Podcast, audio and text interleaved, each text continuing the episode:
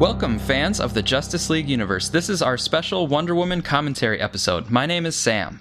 And I am Alessandro. My name is Rebecca Johnson. And my name is Sydney. And so we're going to be getting Wonder Woman all queued up. Um, if you want to watch along with us, you're going to want to pause it right after the WB logo disappears. So go ahead and watch the FBI warnings and the stuff at the beginning. The WB logo will come up. And then right when that WB logo disappears to a black screen, pause it. You'll be at the 17 second mark. If you get there, that's when we will start it together in just a minute. Um, but first, I wanted to ask everybody, what was your initial opinion of the film when you saw it? And then where has your opinion of the film landed now that we're a few months later? Well, uh, walking out of the theater, I thought the movie was amazing.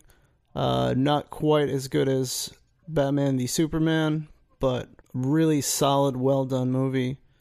Um, now I still pretty much feel the same way. Uh, I'll be honest with you, I haven't really seen it much since my original uh, viewing of it, but I've seen scenes here and there, and uh, especially doing our analysis, it seems to really hold up. I'm definitely seeing a lot more now than when I originally watched it, and you know, I in my initial viewing, I had already seen tons of stuff, so yeah, it's. I think it's really good. Cool, Rebecca. Yeah, I had some complicated feelings about this movie when I first saw it because uh, I didn't love it when I walked out of the theater. I liked it; it was fine, but I didn't love it the first time I saw it, and I think part of it was because there were some jokes that were a little uncomfortable for me, and it didn't seem like it had as much depth as I was hoping for. Mm-hmm. But it took me a couple of viewings. So about the third viewing, I, I finally got to the point where I was able to enjoy myself a little more. I think the first time I was hung up on it getting, you know, Rotten Tomatoes had this huge score for it, yeah, uh, and a high score, and so I had gotten so hung up on on that when I went into the theater that I, I, it took me three viewings to really just enjoy it for what it was and, and kind of enjoy the film. And I've noticed that in going through the analysis for JLU podcast that I have a much a much deeper appreciation for the film than I, I did after that first viewing. So um, I think that's really enriched my love for this movie. Mm-hmm. Yeah, uh, that's part of why I love doing the analysis. Is you just see things, you see things that maybe you noticed initially, but you just kind of get a full appreciation of them. Or through the analysis, you notice new things that you even missed when you saw it first couple times. Uh, Sydney, what was your initial impression like? I think uh, my opinion of the movie is the same now as it was then, but like Rebecca says, I I sort of have a better appreciation for it. I didn't let the Rotten Tomato score uh, affect my opinion. I think after you know the whole experience with Batman v Superman, I was just so beyond that. But I was in I was in a, a, great theater. I remember these three teenage girls in front of me who were just clasping hands and screaming and getting so excited about everything. Mm-hmm. So um, my view was, I don't think it's quite as complex as Batman v Superman, but I, I, don't really expect most movies to be as complex as Batman v Superman. And right. I think um, anything that I thought was frivolous in this film, looking at it a second time, I realized, oh, there is a meaning to this. Patty was trying to tell us something. So yeah, for me, I can't really judge movies against Batman v Superman because that one for me is like way up pretty high. Um, I realize it's not fair, and I have to remind myself that when I watch other movies now. Yes, but so uh, yeah, Wonder Woman. When I saw it, I got to see it early, and uh, when I walked out of it, I just felt pretty good about it. I enjoyed it. I thought it was really solid, like Alex said, and I also had good feelings because I could tell when I saw the movie that the general audience was going to like it. Mm-hmm. And so I could, I kind of like breathed a sigh of relief that, hey, this one's not going to be that controversial. And I think most people are going to like it. And that is basically what's turned out to be the case. So I kind of felt good about that sort of just contextual aspect of it.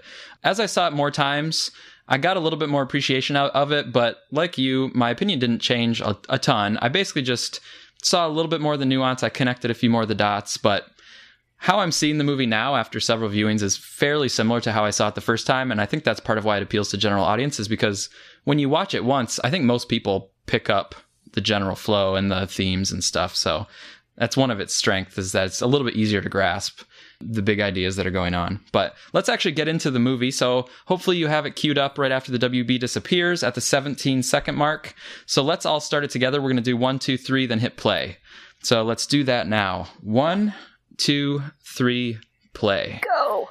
So we've got the black screen and the RatPac logo coming on up. Um, so one one disappointment I had in the movie, it's very minor, but I was disappointed that it was like a very standard WB logo that was just before this. Um, I like the WB logos when they're like integrated into the world, but this uh, animated stuff is awesome. I love the DC logo. Were you all surprised to to see this new animated um, character logo that popped up? Because I was. I, I didn't expect Yes. I was totally surprised. yeah, I had no idea that was coming. It was awesome. Yeah, everyone was talking about Green Lantern. Everybody's hoping for some Green Lantern. So, so the Earth. So this approach shot is pretty cool. Just um, she's talking about this world and this place, and then I like the idea of just getting closer and closer to her. It's a nice, I think, opening to the movie. Yeah, sort of like a, a God's eye view approach, Oh, and, and Mm, yeah. makes sense because you know. and then we see a demigod right there. gods. Yeah. And here we have, you know, the connection. So this is after BVS, and she's an antiques dealer. And a lot of people, like in BVS, they just thought that she like was walking around museums, but they didn't realize in BVS that she's an antiques dealer. Like she works as her profession with that kind of stuff. So now, hopefully, people are getting it. yeah, I like that they set that up in BVS. That's a really excellent job for her to have, considering her history. Uh, Did she ever do that in the comics? I know she was an army nurse in um, Golden Age comics, but what's her normal profession these days?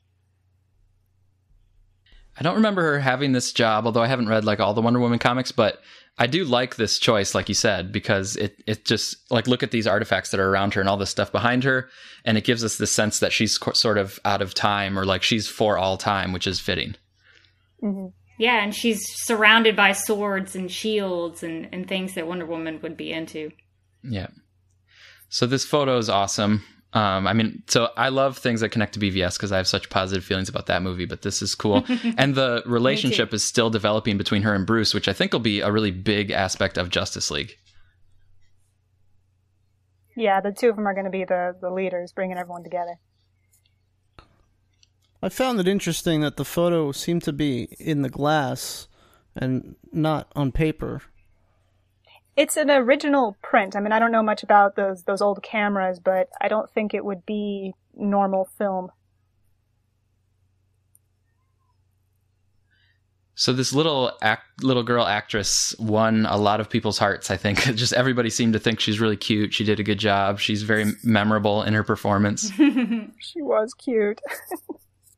Even just the way she was running seems very likable. like this is cool.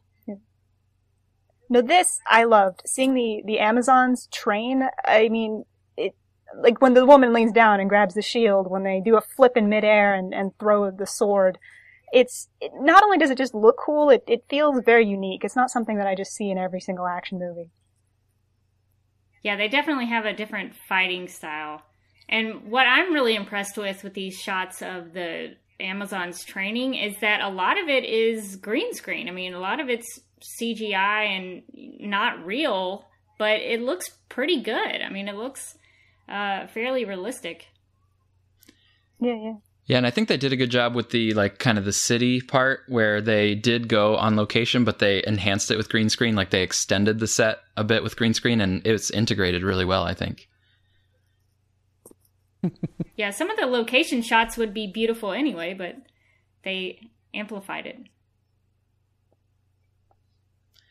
I also like this training scene because it sets up the beach battle later. So like you know we see them training, but we know as movie watchers that oh they're going to definitely have a battle scene in a few you know in within a few minutes. Exactly. I still haven't watched all the bonus features for that, but uh, a lot of the green screen I think was was, was doing it in layers, so they were only filming a, a few women at a time. Yeah, they definitely did that. I read about that in the art and making of the film book too. It's pretty cool. I actually haven't watched all the bonus features yet. I, I've been busy, but I need to do that. Yeah, there's the pretty goes way back. Like it has a lot of depth to it. in just depth of field behind them. Yeah, just beautiful backgrounds. Well, Themyscira should look beautiful. It's a it's a it's an island of paradise. It should it should look like paradise, and I think they did a good job of, and it not only making it feel like it's paradise, but it it feels real. It feels lived in. Feels ancient. Um, so I think they really captured the essence of Themyscira. Yeah, there's so much greenery over everything. And that makes me think about connecting it to Man of Steel. So, like, Man of Steel opens up with several minutes, you know, 15, 20 minutes of Krypton. And this movie has basically at the beginning, you know, 15, 20 minutes of Themyscira or half an hour. True. Yeah. And to me, the contra- contrast is pretty strong, right? Krypton, it's this world. There's men that are kind of at the head of it, as we see, and uh, it's crumbling literally. And this one, is women, and it's beautiful. It's like a paradise. Well, yeah, the I mean, all the the the green and trees mixed in with the the buildings. I mean, not only does it make it look ancient and lived in, but that shows that the Amazons are at peace with their environment. I like how the warm fire colors co- uh, tie into the picture. When she opens it, it also has the warm kind of light fire colors on the side, the oranges and kind of yellows. It's funny how Hippolyta says war is not something to look for uh, or forward to. I forget the exact wording, but it's kind of Emmett uh, reflects her feeling about how Diana wants to go after Ares, and it's it's like you shouldn't want to go face Ares. We know her mom doesn't want her to go. I mean, that, that's Right. why all this all the secrecy. She's trying to make sure she that going after Ares is the last thing she wants to do. But you, know, you you can't. Parents only have so much control over their children. So you just made me think of a whole new kind of interpretation of this bedtime story. Then, so so Hippolyta is basically reading this story to try to scare Diana away from this stuff. Mm-hmm. But when you look at mm-hmm. when you look at little Diana's face, she's like intrigued and drawn into it. So it has like the reverse effect. Exactly. Yeah, Well, at that at, at one point when she sees Ares, she does kind of uh, lean back because it kind of freaks her out. But yeah, I think it intrigues her to learn about the uh, the world of man. Well, she's drawn by the the adventure of it. She she hasn't experienced war firsthand, so you know she doesn't have any of the the negative associations. She just thinks it's it's an adventure. It's a you know a sacred duty. Well, yeah, she's a little girl who wants to be an Amazon. Well, she sees everyone training, and it's sort of like you know, it's they glorify it by by making their training like an actual part of their everyday lives. So it's almost like you know she's being bred to sort of want that because she wants to be like everyone else. Yeah, and her mom's trying to keep her from that. Now, this was at my second or third viewing when I actually caught the fact that Zeus dies. Uh, like the first time I watched it, I thought that the other gods died, but then Zeus and Ares were left. But then my second or third viewing, I noticed like, oh wait, it was actually with Zeus's like dying breath that he struck him down or made. Yeah, right here, Zeus did this, but it's like on his way to dying. So that was like you have to listen pretty closely. that happened to me too. Yeah, there it is with his dying breath. That's like I missed that the first time I watched it. Yeah. So do we think that the rest of the gods are still alive? I, they could come back if they if the writers wanted them to come back. They could find a way to have some of them come back. I think. Yeah. Well, yeah, I mean, ar- arguably, if they are gods, then they shouldn't be able to die. But then we get into the the whole question of, well, are they real gods in this universe, or do they just seem like gods? Because are we to believe that Zeus actually created man? Oh yeah, that's actually something I wonder about. I like the idea of the the the Greek gods having died and and the like the Justice League become the new gods or the you know you have eventually I guess Apokolips and, and the new gods and that stuff but um, in the painting that we see with the story time it sort of looks like with all the gods that are in the book it sort of looks like the Justice League a little bit because I think you have like Pos- Poseidon up there who sort of looks like Aquaman so I kind of like the idea of the Justice League being, you know, quote the new gods I like that that too. come in place of them. Yeah, that's nice. Yeah, I believe that's the the um, association they're trying to build in our minds. Mm. It's a pity the sword isn't actually the god killer. It's very beautiful. Yeah.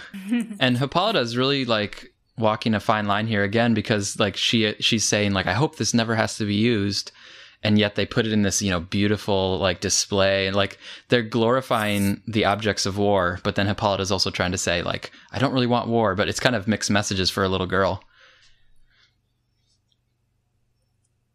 Well, it's like um, Antiope's going to say soon here. It's basically like denying Diana her true self, her true nature. hmm That there's nothing Hippolyta can do to stop her from wanting to be a hero, from wanting to become a warrior.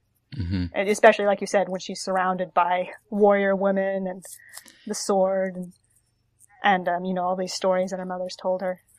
Yeah, and so this tension of parenting, I think, might be part of why this movie resonated with so many people because as a mother, Hippolyta wants to protect her daughter so much, but then, like you said, that's kind of getting in the way of Diana's true potential. And I think that's like a tension that a lot of parents have, right? Like, yeah, your child has this potential or destiny or whatever you might want to call it, um, but then that involves risks or it involves letting them go, and that's like the tension of a parent. hmm I didn't notice that A- A- Antiope has a scar on her arm. That's a nice little uh, addition to the character. hmm So the Amazons can be injured, but uh, they're they're immortal, but they can be injured. Yeah. Right. Yeah. hmm Well, and they can be killed, as we see later on with Antiope as well. hmm Actually, I love how this, um, you know, Hippolyta being protective of Diana. I, this is a theme we've already seen in um, Man of Steel, right? Um, with Clark's parents, you know that they want him to reach his full potential, but they're not really sure how that will happen, and you know they're concerned about his well-being. It's a theme that I can see carrying forward into the future as well, with, um, you know, like maybe Barry and his father, and and Victor and his father it's just yet another thing that seems to connect all these characters. But it seems that Hippolyta doesn't want Diana to reach her full potential because at that point, Ares would be able to find her more easily. No, true, but I'm I'm saying you know she she's concerned for her, um, but I mean she's letting her train now. But um, I, I was just saying that the the relationships between these characters and their parents seems to be very important. Right. And I really like it about the DCEU overall that when these heroes are stepping into their role as heroes, like especially Superman and Wonder Woman, the DCEU lets us see loved ones who have to watch their loved one, you know, go into danger and become a hero. So mm-hmm. it's Jonathan Kent, Martha Kent, and then it's Lois Lane. They have this close, you know, relationship and love for Clark, and then they have to see him go into harm's way and eventually, you know, sacrifice himself. And here it's Hippolyta, like she's watching her daughter become so amazing like this. And so Hippolyta knows that, wow, that's going to eventually lead to something dangerous.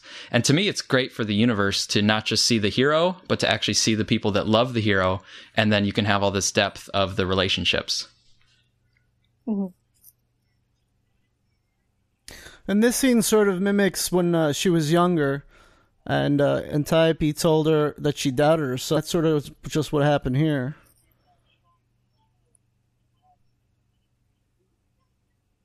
Yep. So Diana learned that lesson about believing in herself, but now she learned a new lesson of don't let your guard down. Boom. There's the bracelet blast, big moment. 14 minutes in is the bracelet blast. I love that move so much. It's it's it's a it's pretty unique to the the film version so far. Um, but I think it was a a good call because it's um, another thing to separate her from, you know, say Superman, who she shares a lot of, in common with powers wise um, in the comics. Yeah, I really like it because it gives those gauntlets uh, a purpose. It's not just she has bracelets on; the gauntlets actually do something, and it gives her another uh, ability to go along with her other powers. Right. Oh, but I don't. Um, and this is mostly maybe just a theory of mine. I don't think it's entirely the gauntlets. I I have a theory, maybe not well developed, that um, like her her swords and shields that she uses, um, both in this and in Batman v Superman, I think a lot of their durability and power comes from her. Hmm. Hmm. Um, I mean, the powers are hers. You know, she's using a new sword against Doomsday than the one that's destroyed here. So I think it's not the weapons themselves. Visually, it seems like the actual items themselves are magical, but it's possible that only, you know, a god can wield them. So, so right. So Yeah, only Diana Amazon can were use them wear that way. They wouldn't yeah. necessarily work for them. But because she's part god, she can tap into that Mhm. power, that magic. hmm Right, right. Beautiful guys. So I just want to mark that Diana looked up um, like she does. That was the first time she looks up toward the sky, and then that dive was just amazing. I can't like they used a digital double to do that, but it just turned out so well. It's awesome. Steve Trevor. I think this is a cool like new interpretation to bring Steve Trevor in. I liked it. It's such a beautiful way of showing it. And there's her silhouette that comes through. That's pretty cool. Mm-hmm. Yeah. All these underwater shots are so good looking. Like they're so great. I like there with the bubbles giving the real sense that they are going down and down. It's unlikely that another Amazon would have fished him out. So he was lucky that she found him. Yeah, that's true. Like they just let him die. they, they might have. Probably. Maybe, yeah. this is just a cool visual, like, you know, visual storytelling here and very memorable for the pulling out, you know, from the island. And then it's a big contrast visually the misty darkness versus the clear daylight. And that's going to continue throughout the film, you know, like when they reach London and Diana says, it's hideous. So now he sees through the the uh, the mirage, and then as soon as he crosses the barrier, everything becomes clearer. So he can still see into that island, you know, paradise. So it's sort of just sort of like, um, you know, camouflaging the island, not necessarily making it completely invisible. Hmm Yeah, that's how I took it too.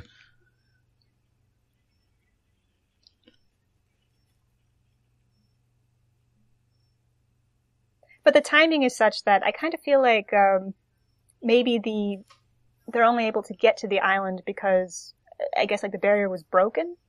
Um, that kind of seems to be the the theory that you know Diana's awakening allowed this to happen.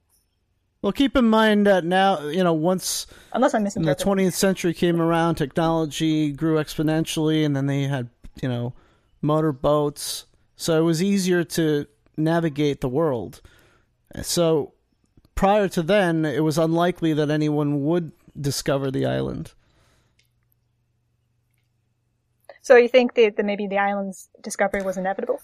I mean, I I tend to think I, it could be either explanation, but it, it I tend to think that it just Mm. was never discovered. Not necessarily that her power being unleashed, you know, sort of broke the barrier. Mm. It could go either way. I mean, it's a magic island. I don't know if it would you'd be able to see it on you know GPS in the 21st century or not, but It's it's one of those questions that doesn't really need to be answered. Yeah, So I love the kinetic energy here to start off this action scene. So the yelling and then the arrows flying and then Diane and Steve running and it, it just like visually it picks up the energy uh, and gets us ready for this action scene. And then speaking of the Amazons having like a really unique style and movement and fighting, I mean this is I had never seen anything like this before. It's awesome. yeah, they're not just great warriors. They're some of the greatest warriors who ever lived, and this really proves that. And I like that it's an army of men versus an army of women. I like I like that contrast as well. hmm Yeah, and the weapons are very different.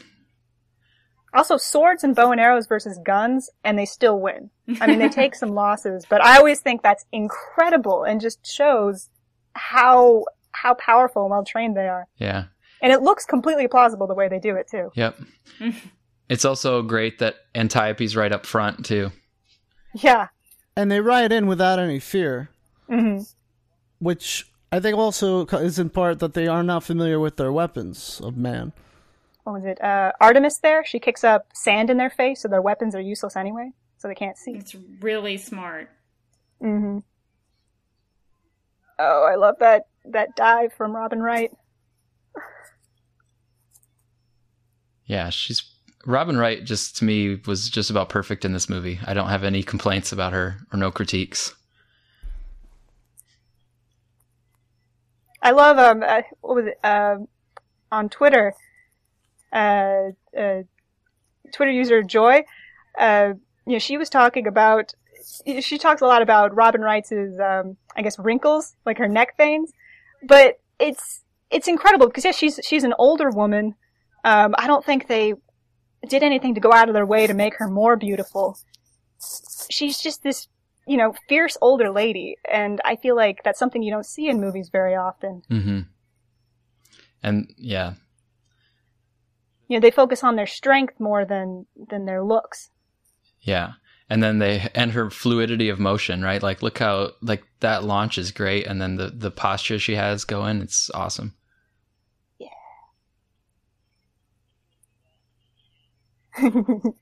Great shot. I also just like I like movies where, you know, instead of just having a generic action scene, you have these memorable moments where everybody who saw this movie remembers Antiope flying over like that or you know remembers the Amazon swinging down. I like I just really appreciate movies where it's like, yeah, that was such a memorable way to do the scene. It wasn't just a pedestrian way of doing the scene.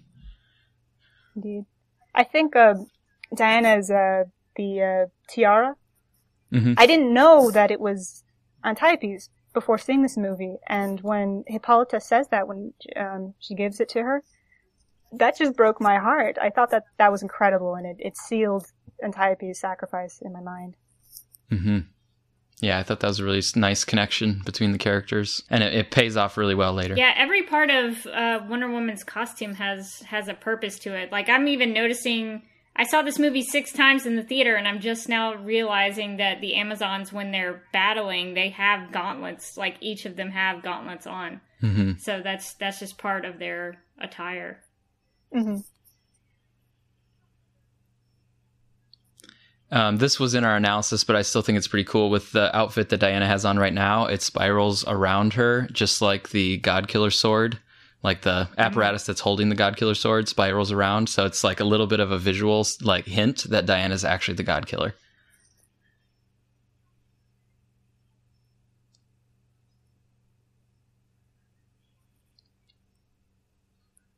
And like the spirals here. Another good set on Themyscira. I think it was great how they executed the lasso. Like the look of it is really good. I like the way that they like visualized the powers. I just thought it was really well done.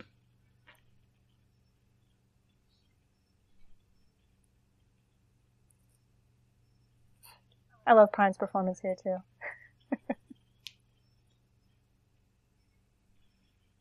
I mean, I'm basically watching this again now, realizing that the the lasso's powers are basically just entirely Chris Pine's acting. They basically just told him, "Your performance is going to have to convey the powers of this lasso," and then the glowing. See, now that's interesting. The lasso is a magical item, and yet uh, one of the other Amazons is using it, not Diana. Oh no, I th- I think the the lasso has inherent power of its own. Th- this isn't like um like her gauntlets and the, the shield and such. Uh, I think it works for anybody. Yeah, I think the basic thing about the lasso is that someone has to be holding it, and and I guess uh, it, it could be anybody holding it, but as long as somebody is in control, they can use it. Here we get dirty, dingy. I just noticed all the smoke coming out of this factory. So again, it's they're already setting up the contrasts here. Like this look looks so dirt much dirtier than anything on Themyscira.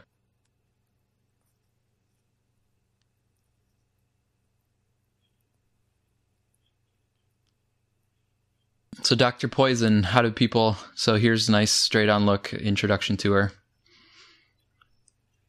I thought that was a good choice for a villain for this movie, or one of the villains. Um, it is from Wonder Woman's, you know, Rogues Gallery. Oh, I thought it was a perfect choice. The second I heard it was going to take place during World War One. Yep, it's it's nice when they when it just makes a lot of sense. I was envisioning a scene just like this.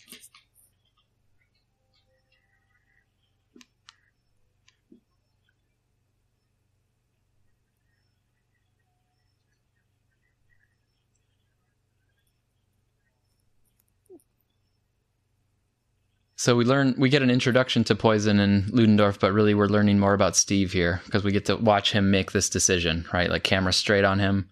He has to decide. Uh, it's like, uh, I guess I got to do this. yeah, he, a lot more reluctant than Diana. He knows he's putting himself into a lot of danger.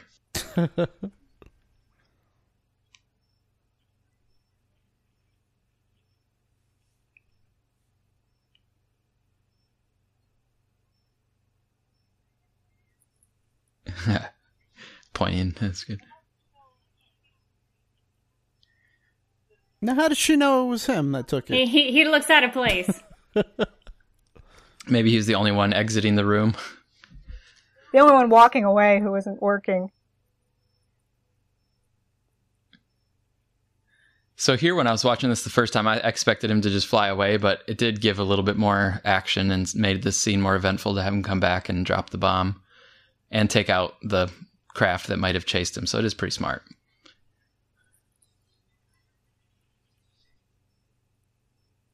Sideways shot here. This is um provides some good symmetry with the the end of the film too, where uh, um, him and uh, or no, not not Steve, but when uh, Chief and Samir and Charlie blow up the munitions warehouse. I think it's also pretty good symmetry of Steve blowing up the plane that he's in when he when he takes all that stuff up into the air. Yeah. Mm. I think the movie does a good job at showcasing the technology of their era, era and and uh, war tactics. I mean, seeing him drop a bomb like that, you know, today everything's with buttons. So here is, you know, another good connection between Diane and Steve, and they they directed it well and edited it, cutting right from Steve's face to Diana's face, and they're both very concerned and emotional about the pain and suffering. So you can tell that they are they already have a basis to connect with each other, that they both care about the you know what's happening in the world. Even though Diana hasn't met any of them or know about it, but she Diana just cares immediately about it. Mm.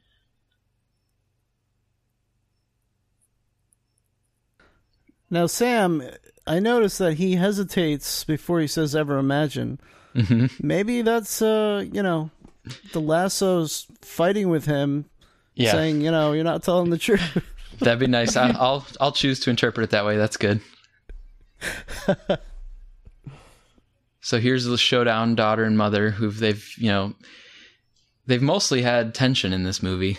Um, I know some people kind of complained about that a little bit, like they wish that Hippolyta had had something else besides the protectiveness and besides the you know this kind of tension between her and Diana. But I think it, it works for this story. Um, if it had been a full Themyscirian story, then Hippolyta would have got more to do and more development. But for the story that they were telling, this is basically just what they needed Hippolyta to contribute. I think the scenes from um, when Diana was a child, and you know, she read to her and, and was showing her all those old treasures. I, I think that and their final goodbye, i it's enough for me to know that, you know, theirs was a very loving mother-daughter relationship. Um, but you're right. I mean, the the story requires Hippolyta to to be very overly concerned for her well-being. Yeah, I think you're right about those moments. Um, I do wonder though about like later in the movie if Diana should have had something thinking back to her mom or having some sort of connection back later on because after Diana le- like it's sad when she leaves and that's a great scene but then once Diana leaves she never really Mhm. like thinks about or has anything explicitly about her mom after that I don't think Oh. Yeah, that would have been a good opportunity for some symmetry. Um, I mean, I would I would love for them to return to Themyscira in, in a future film. I, don't- I don't know how they could make that happen, but this entire uh, opening of this movie. It, their their culture and their their island is just so beautiful, and I just want to see more of it. And I'm sure uh, most of the audience does as well. Mm-hmm. Well, fledglings when they fly from the nest never see their mothers again. Mm. Aw, Yeah, that's the idea. that's sad. that's sad. Here's Steve, the above average man.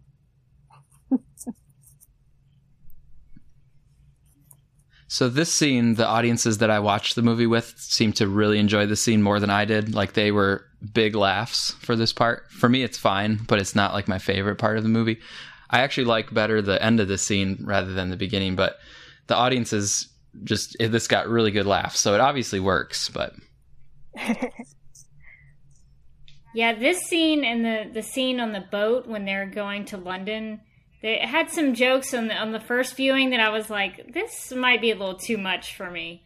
Um, so I had to kind of get over that because I, I I I eventually came down on the fact that these jokes were showing the differences between men and women and Diana learning more about those differences and Steve learning more about the Amazon. So once I kind of came down on that way of thinking, I was fine with the jokes, but initially I was sort of taken aback about how sort of raunchy they are. Um, i If I can be a prude about it, they're they're a little raunchy jokes in this movie. hmm a bit. But you know what? I actually, uh, I sort of assumed they would they would do jokes like this before I even saw the movie, and I was expecting them to dwell on them more, and they didn't. So I, I remember thinking, okay, good. they dodged that. It was it was just funny enough for me. I think it, they can be viewed as raunchy because of our culture. You know, other parts of the world, you know, sex is not such a taboo topic. So, Mm, yeah, that's true. I mean, really, when it comes down to it, it's a matter of their biology that they're talking about, Right. and it's it's it's in our natures, and so, you know, it, it's considered raunchy just because it you know it has to do with sex, but really, you know, that's just a result of our of the culture in America. Yeah. Probably other parts of the world, people didn't necessarily view it as as raunchy. Yeah, and I know in other countries they censor their movies um, more for violence, and they don't really care that much about sex. Or like when they're giving ratings, you know, like parental ratings, they're much more concerned about the violence in the movies. And in America, we mostly are concerned with the sexual content, and we have lots of violence for everybody. So it is, yeah. There's some cultural differences. Yeah, Diana's just asking questions that she wants to know the answers to, and uh, Steve is getting you know, all awkward for reasons that she doesn't know or understand. So they had the uh, the do something instead of doing nothing thing, which we are going to cover, and we already have started covering it in depth in our analysis. So it did go by here, and it's a big part of the movie. Like, you know, upon second viewing, I I put together a lot of the do something um, thread, and there's where it really kind of kicks off with Steve talking about the do something, and now Diana right here is going to do something. She's decided. In this scene, I would have liked to see, you know, just one shot of her like peeking from behind the bushes at the the gate leading into that building, and seeing guards there, because it's sort of like she's sneaking in, but they don't really explain that she has to sneak in. Yeah, in the novelization, it says that there's permanent guards always posted, and there's only one door. So the novel, you know, the novel can just explain that in you know a sentence. But yeah, here they didn't make that super clear why she has to come in this way. This makes me want to know what Themyscira like what what it's like at night. What do the Amazons do at nighttime? What's what's their nightlife like? Could be some more raunchy stuff now, there, because it- Rebecca. It it seems uh it seems it seems so quiet during this scene when it seems like everybody's asleep. So I just kind of wonder, do they? I like how this scene kind of mirrors the uh, the scene in Man of Steel with Superman when he first takes flight. How you know he leaps up and he thinks he's he's good, and then all of a sudden gravity starts to pull him down and he falls. But then he Oh. he leaps up again and flies, and sort of si- similar situation here. She makes the leap. She smiles. She thinks she she did it, and then she falls, and then she finds new strength and, and just climbs the wall hmm with her strength. New capabilities, yeah. Like both of them are getting new capabilities in the scene. I really like the moment coming up where right here where they tease the costume, but they don't. It's not in focus. It's not in the center of the screen. You know, like oh, we can kind of tell that's it, and you can see the W a little bit, but it's it's you know out of focus. I thought that was really smart and saves it for the no man's land scene. I sort of hope that, uh, I mean, clearly they were displaying that suit, so it's an important artifact. I'm wondering if we'll uh, see an Amazon wearing it in uh, Justice League. Hmm. Because I believe there's supposed to be a, a prologue, um, Hippolyta and Antiope are returning, so maybe it'll be one of them.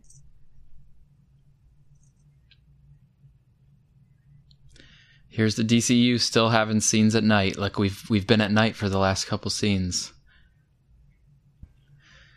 How dare they? I like that Steve rode a white horse down to the boat. That's white horses are usually like you know Disney princes ride uh, white horses. Hmm. So I think that's kind of neat for his character.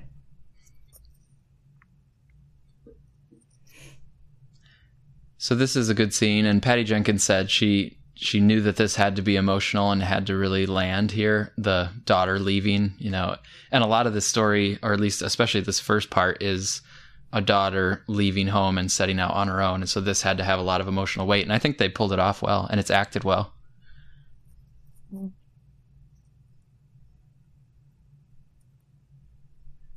I like here um, Gal Gadot's performance because she's basically she's kind of like I need to put on a strong face and stand up to my mom, but I'm a little bit uncomfortable doing it. And I thought that the acting was really like pulled off that nuance of I'm going to say these lines firmly, but I'm actually sort of not sure how it's going to go over. Right. And she's surprised to hear understanding from uh, from her mother.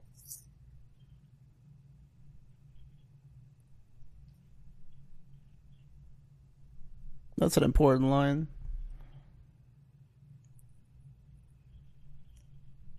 Yeah, we talk about legacy a lot on in, in the analysis that we do, and, Mhm. and that's this is kind of uh, mapping out the legacy that between Hippolyta and Diana. That Diana really looks up to her mother as a hero and and someone who helped other people, and so she wants to live up to that legacy. And then, of course, Hippolyta giving the the tiara to Diana is part of that as well.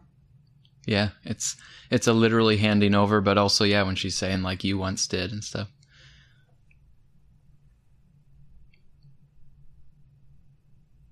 I like the hands on the face here, and then the hands off the face for this next part. That's just really good directing and acting.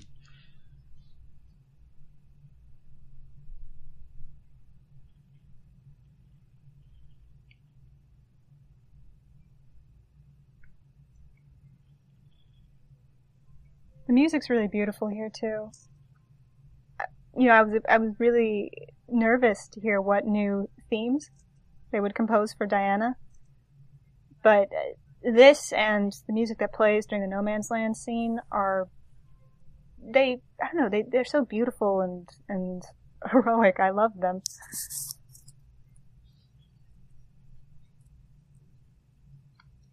So here's a little reminder about the secret.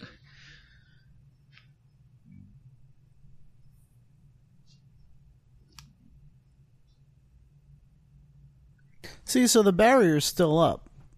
She can no longer see Themyscira for where she is. So hmm it's not Oh. it's not like the barrier was broken because it's still there. So do you think when Hippolyta said you may never return, do you think that means like Diana's forbidden from coming back, or do you think it just means you probably won't be able to find it again because it's still, you know, hidden? I think it's the latter. I mean, I'd like to think it's the second one. Yeah. You may never return. Right. Exactly. Not that not that you can't return. hmm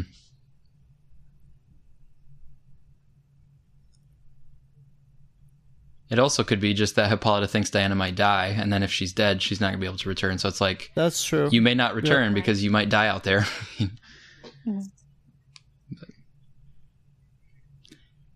I think the uh, chemistry between these two is good though. Um, like here, here is I remember the first time I was watching this, and this scene is when I was like, yeah, they are they're kind of syncing up as actors. I thought that was good. It's funny how she says she's the man that can. I think half the time, whenever I hear uh, Diana or the Amazons uh, talk about man, it's always, you know, man, capital M. I think they think of it as like um, mankind. Yeah.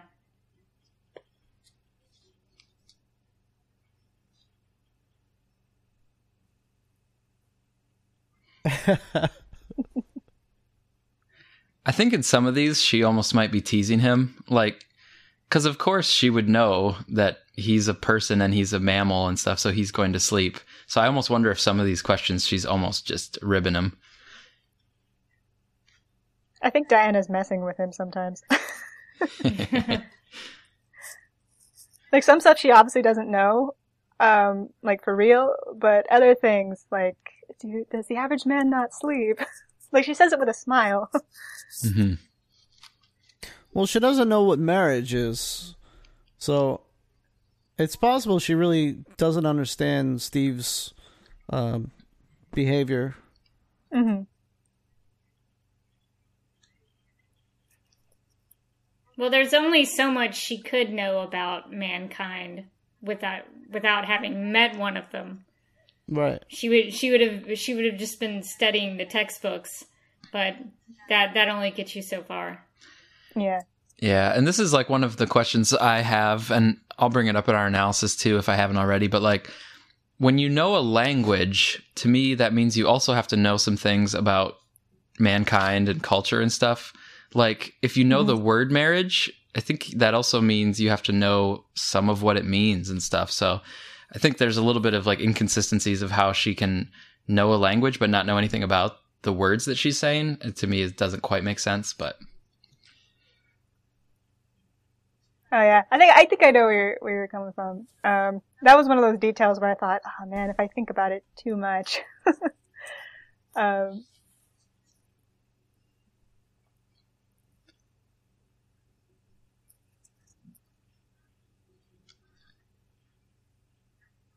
So here Diana thinks she was brought to life by Zeus at this point. And so they're kind of using the new 52 idea, right? Like the new 52 idea, which is that the clay origin, which is the like traditional origin in the comics, was a story told to Diana. And then Diana learns the truth, which is that she's a demigod, like yeah. with Zeus as her father. So I, I like that angle. I remember when the new 52 did that, I thought, oh, that's kind of clever. And I, I've just, I resonate more with the demigod thing in terms of how it explains the powers and everything. I can get behind it a little bit more easily, even though I know the purists and like the longtime Wonder Woman fans are probably very dedicated to the clay origin. Right. I I enjoy both. New 52 was actually my introduction to comics Wonder Woman. Um, but I always thought that the demigod origin it, it connected her to you know her Greek roots in a very strong way, um, and it gave her kind of a, a unique origin. Like she's not just another metahuman; she's an actual demigod. So it's interesting here that uh, Steve is trying to impress Diana by saying that a spy, you know, takes a certain vigor, and then he's more, you know, not an average man. Mm-hmm. So we see hints of him liking her and, and wanting to impress her. and also her mentioning that she's read these volumes about sexual pleasure and so she obviously knows about, you know, procreation and biology and so what it it sort of adds context to that previous scene in the cave. hmm Yeah, she knows things. Right. So with Ludendorff here, um, I like the actor for Ludendorff, and I like Ludendorff overall. But like that scene where he's walking in um, and shoots the guy, to me, it was a little bit uh, like predictable or a little bit stereotypical about how you like establish a movie villain. Like you have them walk in and do something really cruel, and so then we all know that's a bad guy and stuff. So, you know, Mm. it's effective, but it's also to me kind of like predictable. Um, like Yeah, not predictable that expendable he's going to shoot that guy, but just predictable in terms of movie making. Like, oh, let's have him do something really obviously bad, and then everybody will know he's the bad guy. You know? I I I can understand that, but I sort of love it because that's the first time we ever really well, do we we see him in the scene with Dr. Poison before in the Ottoman Empire flashback or is that just Dr. Poison? Yeah, we see him, but he's definitely secondary, and Doctor Poison is like the emphasis. But but the the first big scene with Ludendorff like showing who he is, like he he shoots a guy point blank. I don't know. I I guess I'm a sucker for villains like that that you really get to see like what he's capable of. Oh yeah, I mean it's it's very very effective, but They really want to emphasize, you know, his evilness too, because you know that, and then this scene here, you know, they're setting him up as like the big bad. So I, I think they want the audience to feel that he could be Ares in the same way that Diana comes to believe that he is. Right. It's a misdirect. So the wind just kind of blew the papers towards her, hmm and she grabbed that page that, that came to her, hmm and we're eventually supposed to believe that that's a Ares work. Yeah. yeah, most likely, yep. That's how It's I tricky, though. it. Yeah, uh, upon rewatching, I, I try to look out for those little moments. Like, he basically just returned her own notes to her. Maybe just something that she'd forgotten or overlooked. hmm Or it was like the one thing that she needed to see right then, and then she'd put it together. Exactly. Um, this is pretty intense. You know, look at London with the total smog and smoke and all this stuff. It's like, look at that, Mhm. man. That's why it's good to have air quality measures in place. I wonder if it's kind of like the the the opening shot of the movie, the showing the globe, but it's kind of like a fantasy version of it. I mean, I, I look at this and I'm thinking, oh man, did it really look that bad back then, or is this just you know an artistic rendering? I think it was pretty bad. Um, yeah. Probably a bit of both.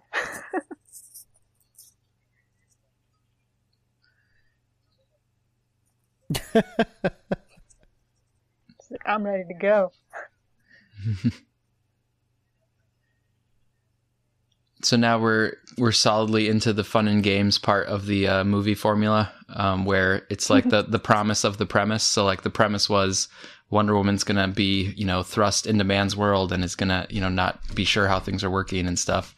And so this is very clearly that kind of thing. Like she's going through the streets, she doesn't know how to dress or you know cover herself up. Like you know that's this kind of thing. She doesn't know how war works, and we're just getting the definitely the just seeing how the premise plays out. Mm. I absolutely love it when her hair is down like this and Yeah, it's flowing. Well, it's interesting because when she leaves Themyscira with Steve on the boat, her hair is up. And then now her hair is down, and so that that plays into my theory that anytime she's Diana, her hair is up, and then when she's Wonder Woman, essentially her hair is down. And so now that she's gotten the the Wonder Woman costume on and she's away from Themyscira, she is she she has the hair down. Oh, okay. Oh, nice that's really touch. interesting. Yeah. because even though she even though she had the Wonder Woman costume on in the boat, she was still sort of Diana at that point because she had just said goodbye to her mother and and where she grew up and now that she's away on her own. That that sort of makes sense. I can justify that in my brain. hmm Yeah, it's worked so far. Yeah. Here it also emphasizes how different she is from everybody else.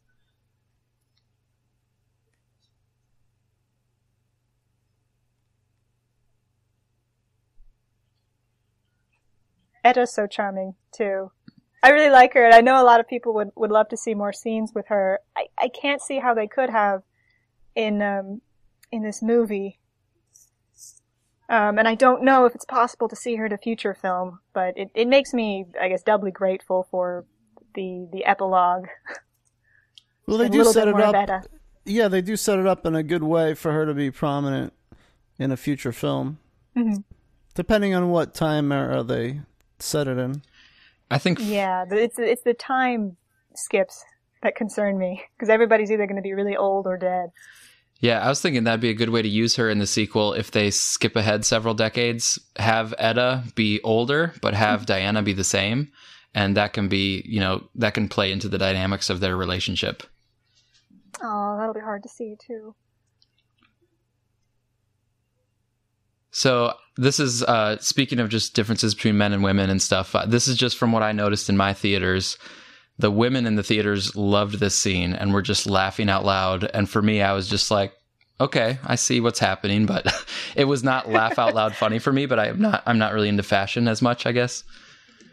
You know, I, I, I mean, I, I can understand it. I'm, I'm a bit more like Diana. I like things that are practical, but um, it's totally relatable.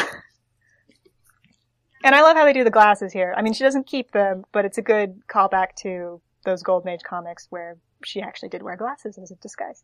hmm I thought the glasses were gonna hang around longer. Like there's, she really only has them for a few minutes. hmm Well, yeah, just just enough to say they did. hmm Well, and the glasses, having the glasses is a a nice uh, setup for the alley scene to mimic uh, the original Superman movie. Hmm Yeah, it's true.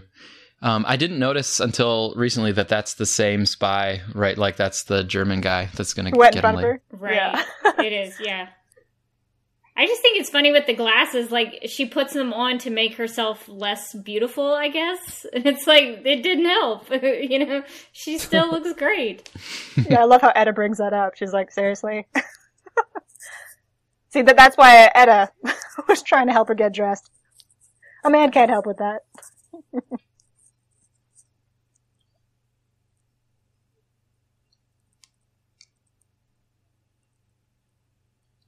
I also love here that Etta, um, in just a sec, uh, seems to notice the spy.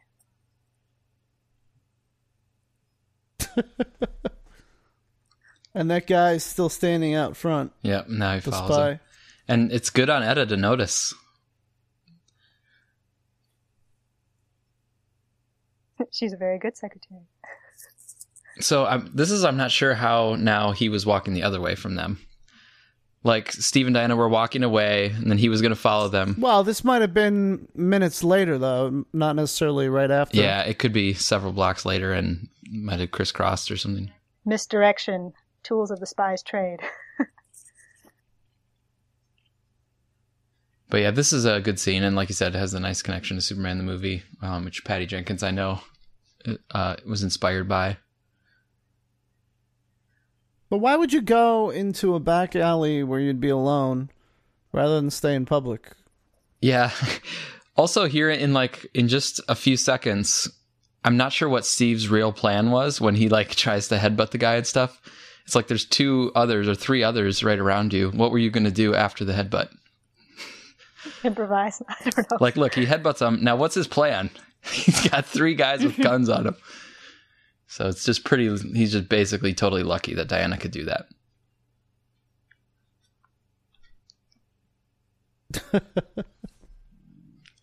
but yeah, it's great. Th- There go the glasses. I do love seeing them get shot off. yeah. It's just a cool little detail. Yeah, this whole scene is a nice callback to some of the early comics where they would talk about bullets and bracelets. And so that that shows up in those early comics. And you get to see it here. hmm Yeah, it's really nice. I like the overhead shot that they edited in there and stuff. And Etta, Only the fiercest could wield the, wield the sword. this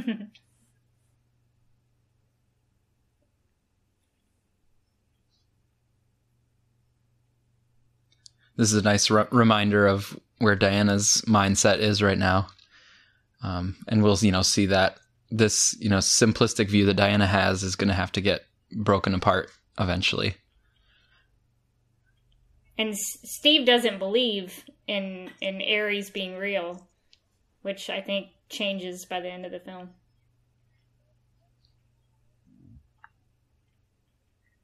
I like how she just goes in.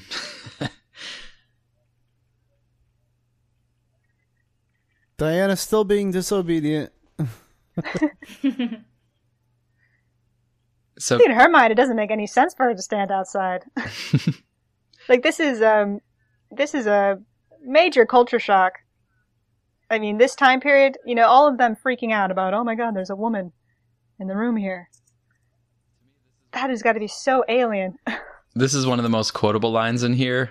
There's a woman in here. Like I've actually used that line a lot. Like I'll be at work or something, and uh, one of my like female coworkers will come in, and I'll just say, "There's a woman in here." Oh, a little No, bit of guy- a. Isn't the guy that's speaking? Isn't that Ari- Ares? Yeah. Sir Patrick. Right. So, so that was the first time that he actually saw her. I, wonder if he actually recognized her. And I think he did. You know, it's it's not totally obvious, but he kind of pauses and like almost loses tr- his train of thought for a second when he sees her.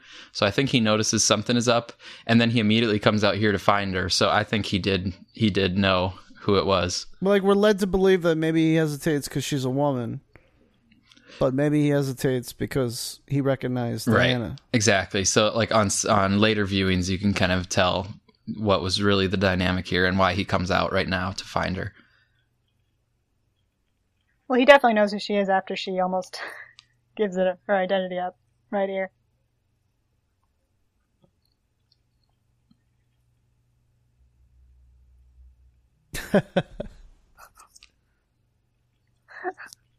hey, he looks a little surprised by that.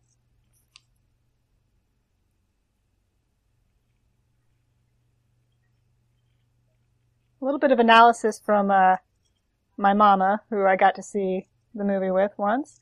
Um, she was actually talking about that uh, she feels like a lot of the sexism that Diana encounters here, like, isn't awful enough. Like in, in this time period, it wouldn't just be these these um these men at the debate there. It would be just ordinary men she would meet on the street would probably treat her very indifferently or condescendingly. Um, my my response to that was, I, I feel like if people were too awful to Diana, then she probably would not want to help us at all. That's probably true. but historically speaking, this is a, you know, about as opposite from Themyscira as she could get. Mm-hmm. Definitely. I like how she still has like a lot of faith in them. Like they must be really smart too, right? Like they knew this. It's like, nope, Diana, you you know way more than they do. I thought it was interesting that Ares in that last scene, one of, his last line was "My God." Mm. It's very Maybe he's pointed. gone native. He speaks like us now.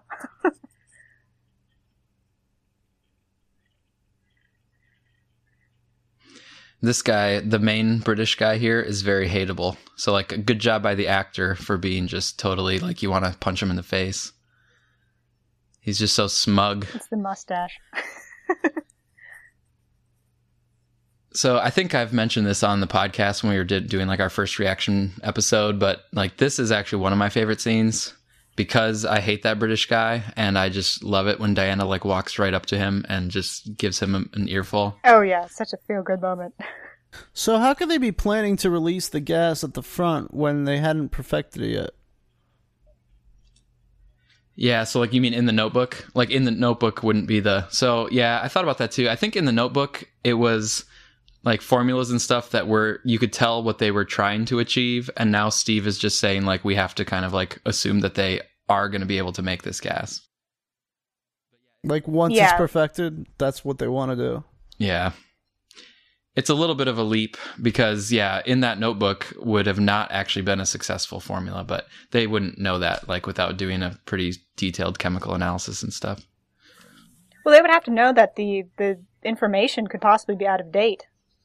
Like this is where they were, but you know we have no idea how advanced they are now.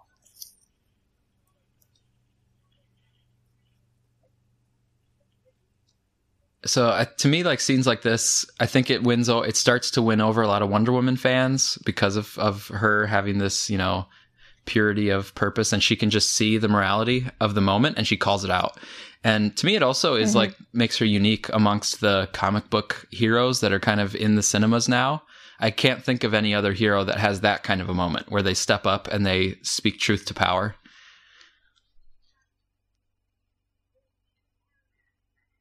But then after this, she's a little still deluded about what she thinks is happening. But her moment in the room was awesome.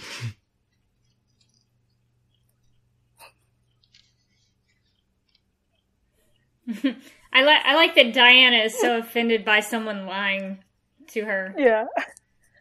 She's all about truth and and the lasso of truth, and lying would be offensive to her.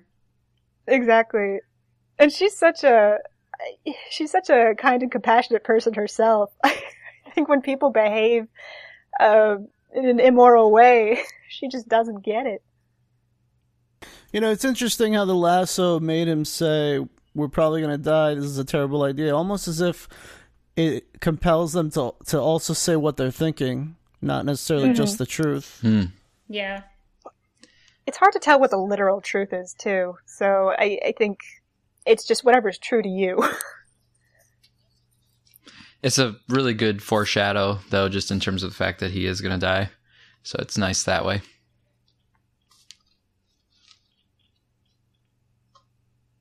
I like the warm lighting in here too. Well, uh, a lot of the way that the this film looks is just so pleasing to the eye.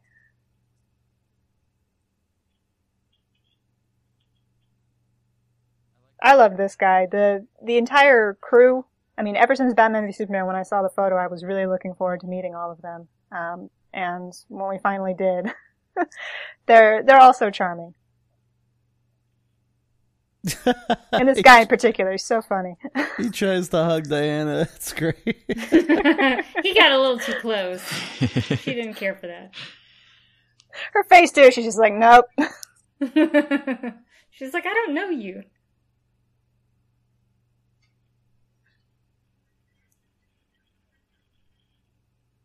Yeah, this whole sequence is good.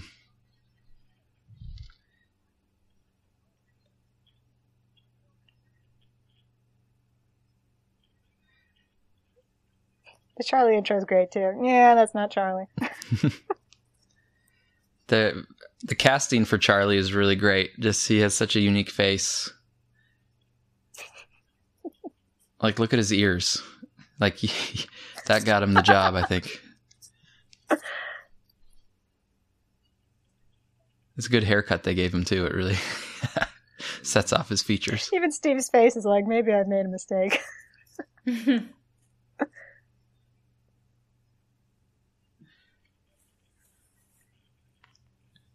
But it's a it's a very effective introduction to these two. Like we see Samir trying to, you know, con some people, then we see him try to sweet talk Diana, and then we see Charlie doing his thing. So like they found a way to introduce us to them in a way that really like resonates with their character. Exactly. Interesting that Diana says you fight without honor because he's shooting from afar, but what, what does she think the archers do? Hmm. Well, the Amazons are skilled in all areas of combat, so I'm sure someone who can shoot a bow can also stab a man at close range. But yeah, it's a little hypocritical. It might just be Diana has a little bit of bias against guns. You know, she's only seen guns once and it was not good. So, you know, she she said it as if it was about being from afar, but she actually might just be a little bit uh, hostile toward him because he uses guns at all. Oh, that's a good way of putting it. I'm not sure how Diana gets to the other side of the table, but it's good. It's impressive.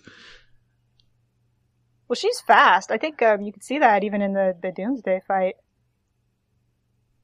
You know, I'm sure not as fast as a Flash, not as fast as Superman, but fast.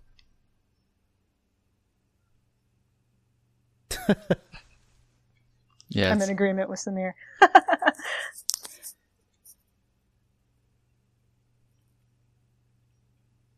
I like the I like the little dynamic between Etta and Sir Patrick. It starts here and then it continues a bit later too. It's a good. It's a good little layer that they added to those uh, as a side character.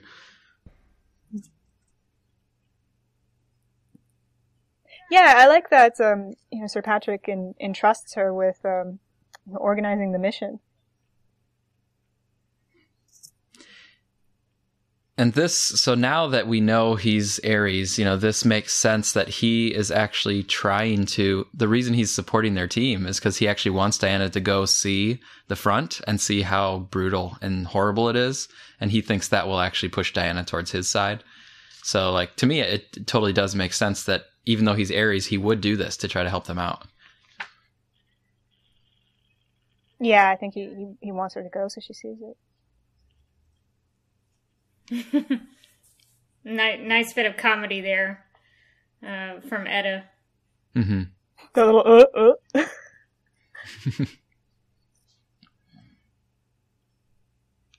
I mean, this is just perfect for Ares. He's he's basically got control of both sides. Mm-hmm. Mm-hmm. Yeah, because he's a. I mean, he was the one uh, pushing for peace. You know, that seems counterintuitive, but he knows that uh, you know Doctor Poison and Ludendorff are uh, you know the, working on their their big weapon, the poison gas. He knows it wouldn't actually end.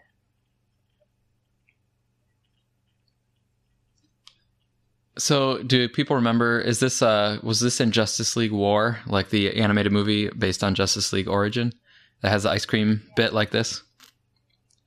Yes, the second she picked up the ice cream cone, I was like, "Oh, they're gonna do that part." I, I question getting ice cream though during this time of year. Like they're all bundled up in their cold, you Uh-huh. know, their cold weather clothing. mm-hmm. They look like they're freezing, and she buys an ice cream cone. Yeah, I had thought of that. Seems seems strange. She's not affected by the cold though. But why is the vendor even selling it? Like, how much is he selling? You know? well, the weather's also always terrible in London. Well, it's it's hard to tell. I mean, I wonder how much, how long ice cream has actually been sold at this time. I mean, that's a little historical detail you'd have to look up, but uh, Hmm. for all I know, it could be something new. And so here we're getting a slight bit of slow mo. And so, like Patty Jenkins says, she wanted to use the slow motion when, from Diana's perspective, she was seeing something important or moving, or she was seeing something for the first time.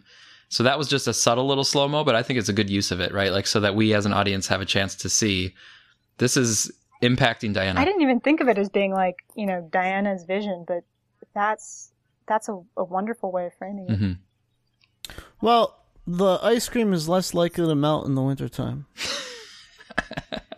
That's true. that is a good point.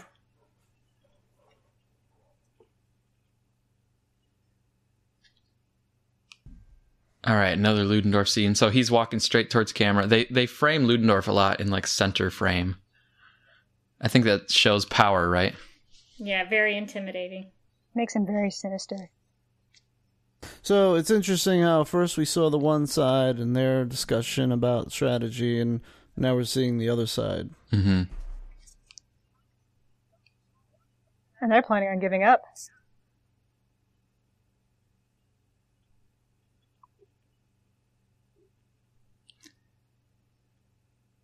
So these people could have survived if they would have agreed with him, right?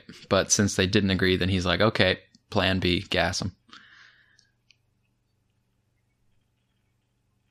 That's the thing. They wanted to, they wanted to roll over. he can't have this. This is like culling the herd. I think. Now, Alex, was it you who didn't really like this laugh, or was it somebody on Twitter that's one of our listeners when they slam the door and kind of have an evil laugh and they thought it was like a bit over the top? I don't remember if I specifically mentioned that to you, but Yeah, right here. it does seem awkward. Yeah, it's a it's a little It- bit it over is the a top. little over the top. Yeah. It made me laugh though. But you really shouldn't be laughing, right? Like you're supposed to be like kind of like, you know, putting your hand over your mouth in like shock that they're doing this. Right. It's it's something of a what is it? I mean, bad guys versus bad guys scenario. I mean, I don't really know. Well, it's also a little confusing why he's taking that powder at that moment once he closes the door. That's actually my question. I like Charlie I feel fan. like they were just trying to have some sort of visual appeal to the scene. Yeah. I like the fire here and the lighting that the fire gives to this uh it's very warm, like coming from that like deep cold cavern stone kind of gray colors to now have this warm orange glow from the fire is really nice. I think. Well, here's a question I had about um, Chief, and I was thinking maybe I'd put this question to, to Twitter at some point. But um, he introduces himself as Napi, and from my understanding is that that's a uh, a Blackfoot uh, deity. Mhm. So is that his real name, or was he just making a reference? Yeah, I think it is a deity from that tribe. Um, I, ca- I think we have some notes like for when we get to this scene in our analysis. We'll try to sort that all out. I don't know the answers yet, but hopefully we can figure them out by the time we get I mean, there. it could be uh both a mythological name and a real name, sort of like you know, there's Yeah. people who might be named Hercules. But it makes sense. I think it's supposed to be a, uh trickster god of some kind, and him being a smuggler, it fits. It is interesting that Diana shakes his hand or his arm, you know, at that moment when he's saying that. And she very noticeably did not shake Samir's hand and didn't shake Charlie's hand. so it's like, Chief, she. Well, Samir was going in for a hug. So Diana's sort of learning a little more as we progress that it's not all black and white hmm because now, for example, Chief is saying that Steve's people took from his people. Yeah, and even just And- the fact but she knows that Steve's a good guy, so it's sort of like sh- Yeah. she's she's seeing that it's not just black and white. Right. Yeah. Somebody. yeah, the the, uh, the entire crew here introduces shades of gray. You know, she she can see how the war has affected Charlie. You know, it, get, he has PTSD. It gives him nightmares. It causes him to lash out. Yeah, and Uh, she knows there you know. were previous wars before this. There's one. a bit of like sort of like an honorable scoundrel in in Chief and Samir. Yeah. Now this is the scene that they added in reshoots, which I think was a really good call. Like I guess it was originally in the script, but then they made it much simpler when they did like the principal p- photography, and then afterward they realized they wanted to put this back in, so they went and did reshoots, and I think that was a good call because I think this really Oh, yeah. builds up the emotion more to the no man's land scene. Yeah, this part is it's hard. I mean, it's this is where it becomes just a full out war movie. Yeah. Yeah, like look at that. So now we've seen a few big wide shots of man's world and none of it looks very good. the city and now the battlefield and the destruction and, you know, the rub- rubble and everything. It's so weird to hear Patty talk about how she had to really fight from the no man's scene to be in the movie. Mhm. Like, I guess maybe from the screenplay, there were some studio execs who didn't get it, and she had to, you know, explain why it was so important. And, I mean, I don't think, if this scene weren't here, this movie wouldn't be half of what it is. Yep. I love this here how Diana's languages pays off, right? Like she speaks all these languages so she can actually connect with this woman in the woman's own language. That's how important that is. Mhm.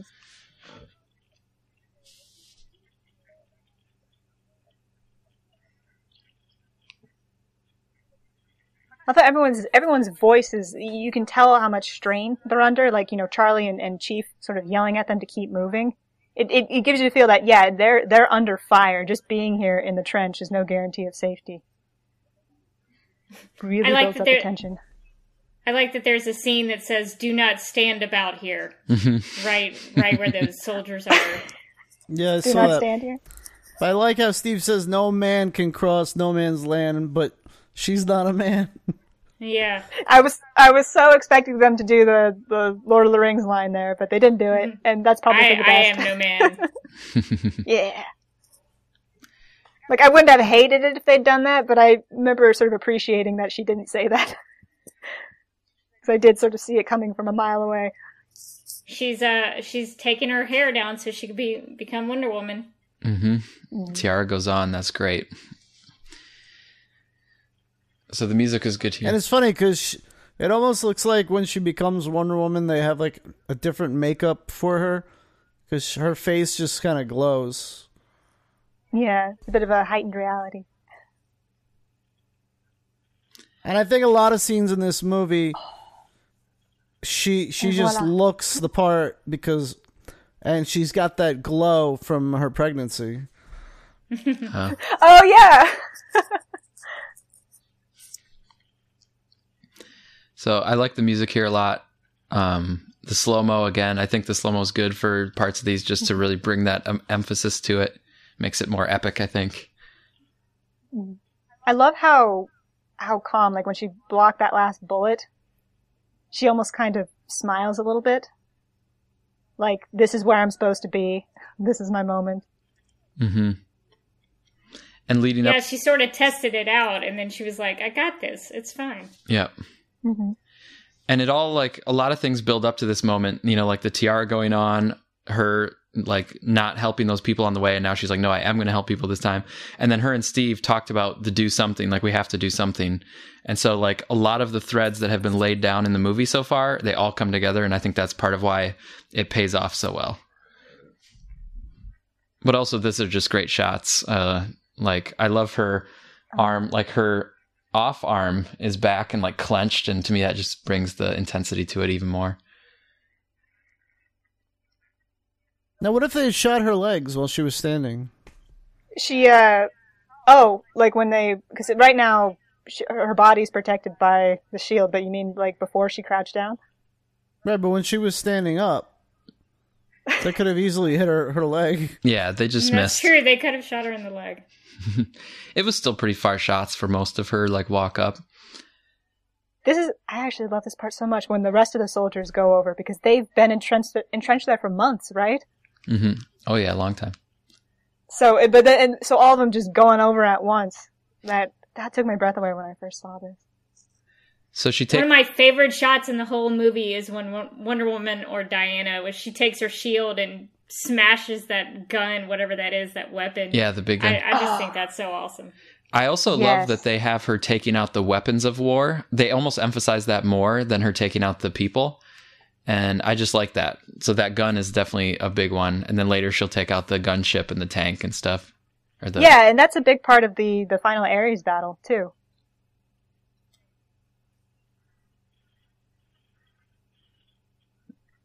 That's a nice little comedic beat, just very subtle, but it's a nice moment to just get a little breath and then go into the next action part. Yeah. Well, this is, um, this is the boys. I mean, Steve already knows how powerful she is, but this is the first time they've seen it. Samir looked at Steve, and Steve sort of nodded as if saying, "You heard what she said." And then this entire scene, oh my god. Forgive me if I fangirl. this was a great scene with her. It's not quite Batman is- Martha Rescue, but it's pretty close. it's up there. I mean, I, I think the more I watch it, the, the more I love it. I feel like the, in my mind, the, the two scenes are about tied right now. Yeah, I think like for the character and where she's come from and like her character arc, it's maybe better. Well, it's maybe equal, but in terms of pure action choreography and execution, I think that the Batman one is still a little bit better. See, like that last shot of Diana, she looked totally different. I almost feel like she had to have been pregnant during that shoot. There's like It only certain makes her more where powerful.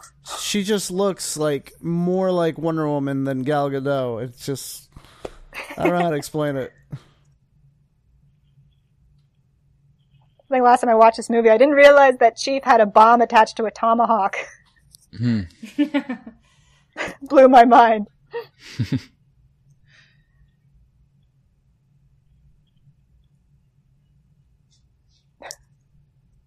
Yeah, here's here's her taking out another weapon of war, By flipping it. Yep. flipping and throwing it. So there's Pretty sure those three teenage girls in front of me at the theater were screaming this entire time. there are a few moments in this that the CGI and stuff is not perfect, like you can kind of tell. But for me, it's still worth it for this movie to save a little bit of money. Like the $149 million budget or whatever, it to me is so mm-hmm. smart um, because it just takes so much pressure off of like huge box office performance. And so if Right. there's tiny Oh. little moments where the CGI isn't perfect, to me it's worth it if you can just make the financials work so much better and we can just keep getting a lot more comic book movies. Right. Actually, um, thank you for bringing that up. I was planning on mentioning that at some point because, you know, I, I've heard people um, criticize the CGI, but when I watch this movie, all I think about is how this movie has a much smaller budget than Batman v Superman did. hmm And I'm more just impressed that Patty Jenkins was able to do as much as she did with a lower budget. It definitely. It makes me a bit forgiving, and honestly, it just kind of blows me away when I Yep. when I see some of the CGI scenes. Yep, and little tiny moments of the CGI being imperfect, it doesn't really take away from the characters and the themes and the you know the larger things that are happening. So I think it was money well spent, and yeah, it's smart. So here's the payoff. I sort of the, assume that the Wonder Woman sequel, they're just going to throw all kinds of money at it Mhm. since this one did so well. Great payoff with the um, you know, I was just shield. about to say that. Yeah. And this is kind of the thing where it's like everybody in the audience is going to get that. Nobody's going to miss the connection. Where BVS has some like amazing connections, but some people will be like, "Oh, I never even noticed that." that like visual echo from before or that callback from before. But this one it's like they just make it much more obvious where everybody's going to get it, everybody can cheer it just like these people in Veld, you know. Mhm. On my first viewing, I was uncomfortable with the fact that Diana like knocks out a church basically and like destroys the top of a church. Oh. But I, I sort of came down on the fact that a, a quote bad guy was in there and had taken it over, and she was reclaiming it. I guess so. I, I felt a little better about that. Mhm. Yeah. The, the the lives of the people are more important than a building. The building can be fixed. well, she doesn't sure. necessarily know about the Catholic religion per se. That's true. That's true. How would how would she know that? Yeah. So somewhere behind in the background there is like Zack Snyder and Clay Enos, right? This is the scene where they Uh, I've actually never seen them. I, like, I, has anyone said if like it's possible to see them or if they're just like too far in the background? Yeah, I know they're one of the, or they're two of the soldiers back there, but I'm not sure which ones they are. Mhm. Somebody will probably, a listener will help us find them. Well, this line from Samir is always very important. So this is really nice again, where it's character development for Samir, but it's also a learning opportunity for Diana. So each time she's mm-hmm. learning more about the dynamics of this world and some of the unfairness and other things. Right. And Chief there refusing to take money. It lets us see that there's a face behind the soldiers. They're not just, you know, nameless men going out to fight. They they actually have their own identities and lives. hmm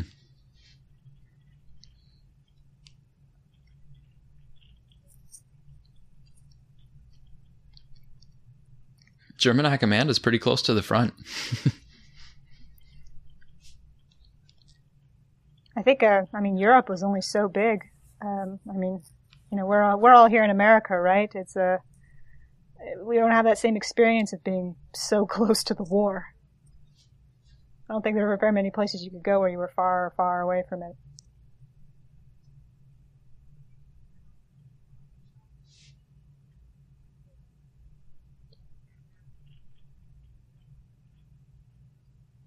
So here's where Diana thinks that she figures it out. And some people were upset that Diana like is wrong and they're like your your lead character shouldn't be wrong about something as important as this, but for me I think it totally works in the the learning that Diana has to have. Wait, was that a real complaint that Diana should never be wrong?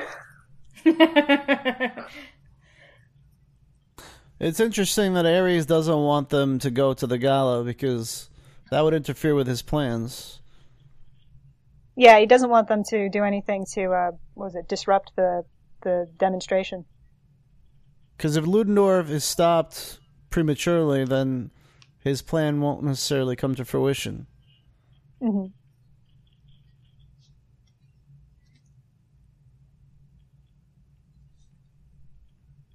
This This- is probably the greatest scene in the movie. It's really good. And it's also It's just very sweet. Like it's well sequenced where after the big action scenes you always have scenes like this where you can connect with the characters and kind of breathe and have some emotion. So it's it's just good sequencing and it fits well with where the story needs to go too. Of course, heartbreaking since we know that all of these people will die. Yeah, like they're yep. Everybody you see there is gonna get gassed. I think that ties in with the the time theme, right? Like these are all just fleeting moments. Could end at any moment. You wouldn't, you know, you can't know what's coming.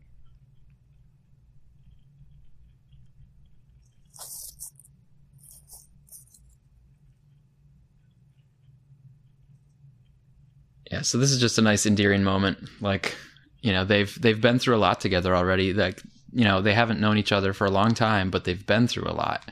So, and now I think this is just a nice, you know, they have they're feeling good. They have a, a night to relax and I think this totally makes sense in terms of their character development and their relationship development. I think a lot of it.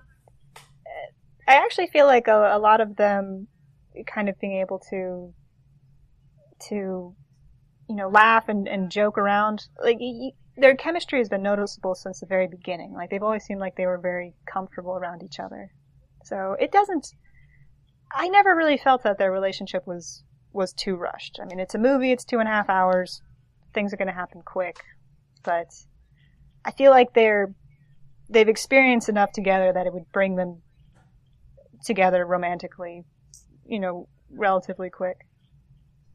Yeah, I agree. Yeah, I, I buy I buy into the romance of this mostly because of the lighting and the environment. Like they're in this cute little town where these couples are dancing, they're being serenaded, all of the mm-hmm. the lights from the the restaurant, the cafe are are really pretty. Even the cathedral or the church has candles lit and the, and snow, the snow falling. Yeah, so it's it's all very romantic. So I, I can totally buy the fact that they would have this connection in this scene. Mm-hmm. Yeah, this is the sort of place where people fall in love. It's interesting that Diana says you're awfully close, where on the boat she had no problem with him being close. so obviously now their their relationship has gone further. So she realizes, you know, that they're having a connection. So now, yeah, it's different now. yeah. Yeah, before it was platonic. She's like, "Why won't you sleep next to me?" this is some of the most insight we get into Steve here too. Like this, where here's what's the way Steve is talking about this.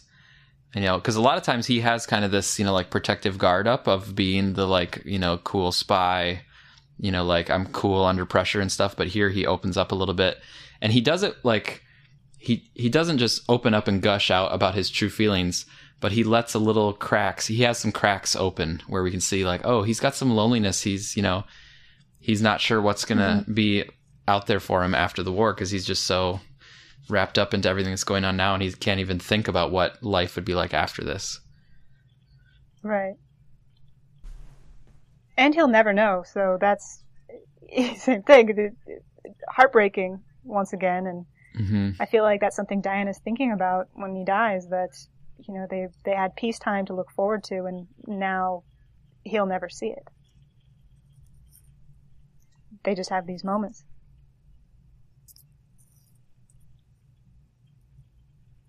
So he was about to leave, and that look from Diana is, I think, a pretty clear signal. it's a very tastefully done love scene. Now, wasn't there a 23 in the helicopter in Suicide Squad, and now there's a 23 on the door hmm. in this movie? I wonder if there's something to this 23 thing. Wait, what?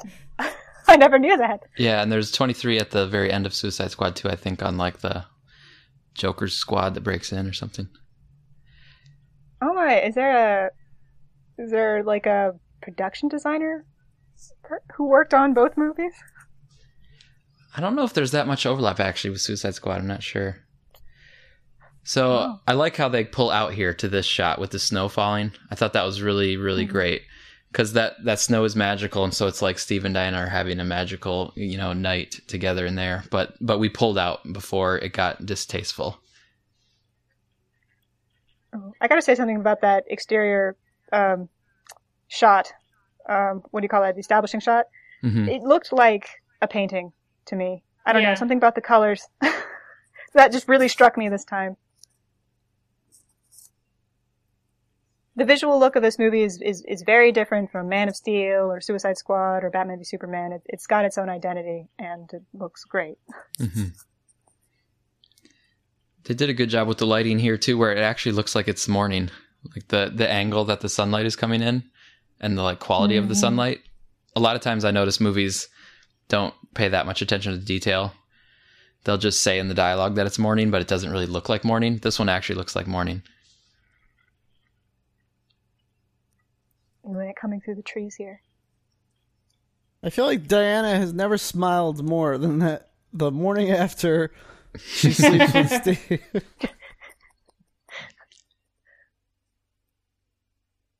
She has such an infectious smile. the editing was really good in this transition from that last scene to this scene because Charlie's still singing uh, in into this new scene, Oh, and yeah. every time I saw it in the theater, there would be a chuckle um, because people thought it was really funny that he was still singing. Yeah, So I, I thought that was a nice touch. it's good. And it's a chance we definitely get to know Charlie and Samir a bit more here. And then uh, Chief has a good moment here where he says he does believe her. I like how Charlie and Samir are positioned sort of like a little devil a little angel on Steve's shoulders. you know, each having their own contrasting uh, view of it of uh, Diana. There was a there was an idea I had way back in Batman v Superman when we when we first saw that photo. I kind of thought that thematically that that Steve and these men were kind of like a proto Justice League for Diana. It's a you know a, a group of very unique individuals um, going on this mission, being heroes. Um, I feel like in Justice League it'll be a very it, it'll feel like a very similar situation to her. Hmm. Yeah, I wonder if she'll if she'll reference that. They may not talk about it, but I I definitely agree with you, Sydney, that I think the the Odd Fellows are kind of a proto Justice League for Diana. Right, especially because um, they're original characters, correct? Uh, or they, they, you know, they they they're in the comics now, but um, but I think they're original characters for this movie, and that's that's why it made me think. I was like, you know, what are they trying to say through them? Well, all of them are here to teach her something about man's world, but you know, also the way that they're working together. It's like the Justice League, only they don't have you know cool costumes. Well, they have cool costumes, but not to me this last bit was a really good example of how i love humor in these movies like chief rolling up in the car and saying there's a field full of them and then like them looking Yeah. and diana is already gone. Like i love that kind of humor. Um, that's probably my favorite type. And it's like a perfect moment to put it in because we're between we're between tension. We're between like dangerous scenes and so it's a perfect time to have some humor beats. I think I saw a, a video essay once that was talking about um, a way of showing humor, and one of the ways was things suddenly appearing on screen or some things suddenly disappearing from screen. hmm so it's a little like that. this is a nice way to use samir's skills too I really hope we can see. Um, I feel like Samir is a character who could show up as a cameo in a future film, like as an actor in an old movie. Mostly, I just I just want him to you know achieve his dreams, but I I feel like that would be a a really cute callback. Well, once the war is over, he doesn't need to be a soldier anymore. right? So Yeah. maybe So, he could. Yeah, he could pursue his acting yeah. So what do I dream. do? hmm It's a great way to introduce the blue dress. It's like so striking, and she's looking at it, so you just know, you know, you can like the audience members can think a couple steps ahead to like, oh, she's gonna use that.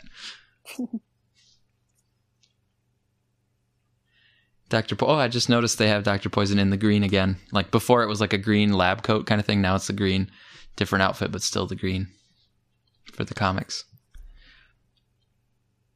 Yeah, all dressed up.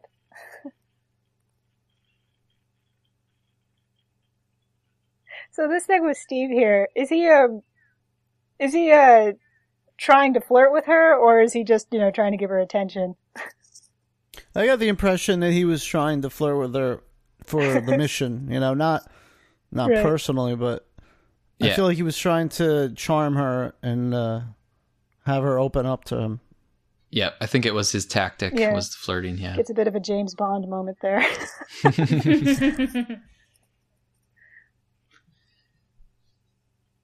Because then uh, there's that moment where he's she sees him look at Diana, and y- you get the impression that okay, you know, she was so, sort of starting to open up, and then to see him look at another woman, you know, Mhm. then it makes her feel like she's being just duped, yeah. you know, and, and played by a player. Hmm I always just thought it was funny. Maybe it's it's a combination of that and like the accent he's doing.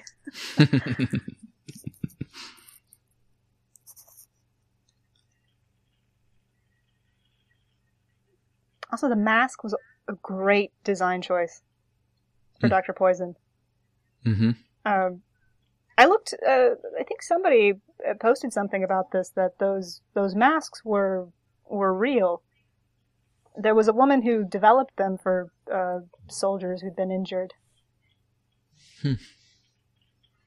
But I'd never seen it before, so it seemed like a like a, a fantasy detail for the film that was just really unique. But finding out it has basis in reality was sort of just makes it more cool. Yeah, and it gives it um the the look of the trope of a villain having a scar, that kind of thing. Mm. So she she has a a, a more uh, exaggerated scar with the mask. That's great lighting on the dress uh, with Diana there too.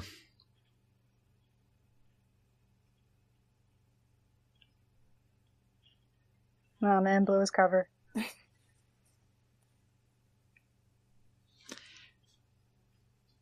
when we get to our analysis of this scene, I'm going to have to, or we'll all have to work together to try to really figure out the. I feel like there's something really, really special about the sword in the dress, like something symbolic. And to me, it represents something about like a female directed movie and, you know, the highest grossing one ever. And then to have that image of there's this power that's, you know, hidden or tucked inside of a typical version of like female beauty but it's you know like but it's not weak it's not you know it's not a dainty flower of beauty it literally has a sword that could slash your head off you know in it it's i think it, it, it probably has something to do with like patty jenkins how she describes it as like diana is beautiful and powerful and you don't have to have one or the other and like to me the dress and the sword like captures it in some in one singular moment Exactly. Know, it doesn't matter what she's dressed up as, she could always kill you.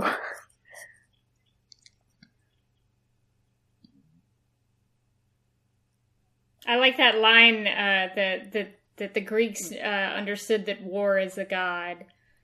Very much I like the way he delivers it. Ares. Yeah. Yeah, she probably is convinced that he's Ares based on the way he talks to her. hmm If there was any doubt in her mind. right. But, and conversely, this is actually the scene where I was almost certain that he wasn't Darius. Like, I, I, I, I, think, um, you know, once she became so certain, I immediately thought, hey, he's probably not Ares.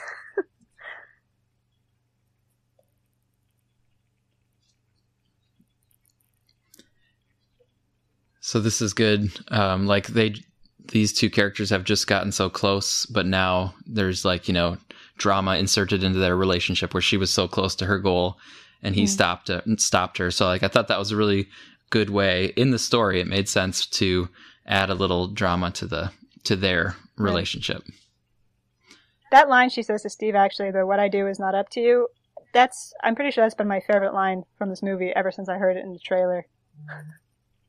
It's just a, it's such a good girl power moment, but, you know, it's also true to, true to Diana's character.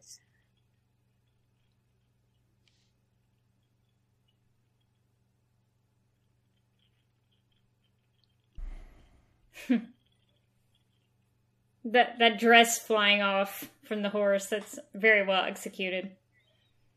Mm-hmm. The way it flows.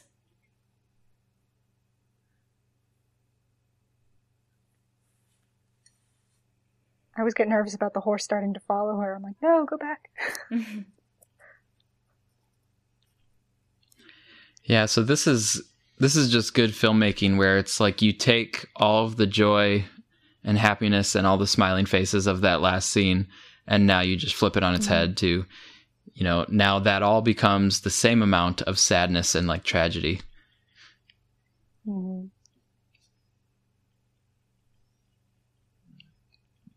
One thing about uh, the the promotion for this movie, you know, when, when you look at them, it looks like almost all of the posters for the film incorporated this uh, kind of misty orange effect that I think is, you know, meant to make you think of the gas. Oh yeah, I know what you mean. Mm-hmm. Yeah, yeah, the posters look really pretty with all those colors until you realize, oh, that's supposed to be mimicking the mustard gas. And it, it gets a little Mhm. creepy when you look at it from that point of view, but but I think it's really smart because it plays into the story and and her character. Mm-hmm. Yeah, it really emphasizes that, you know, this is a war movie. This is Right. Wonder Woman experiencing the horrors of war.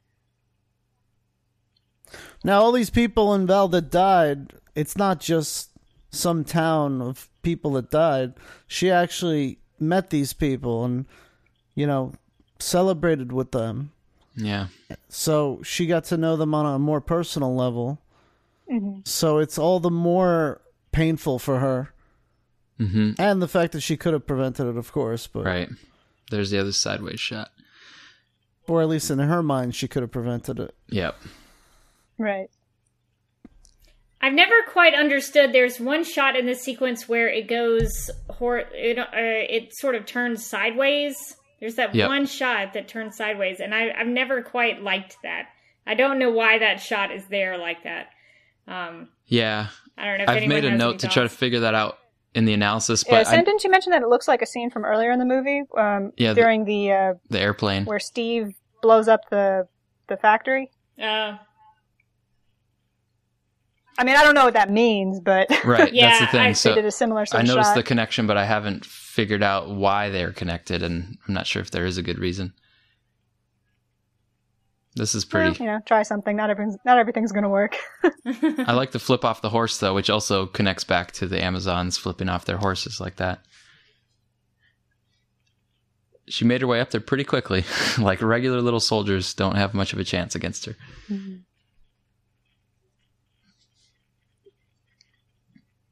Goes right back into the gun. Another weapon of war taken out by Diana.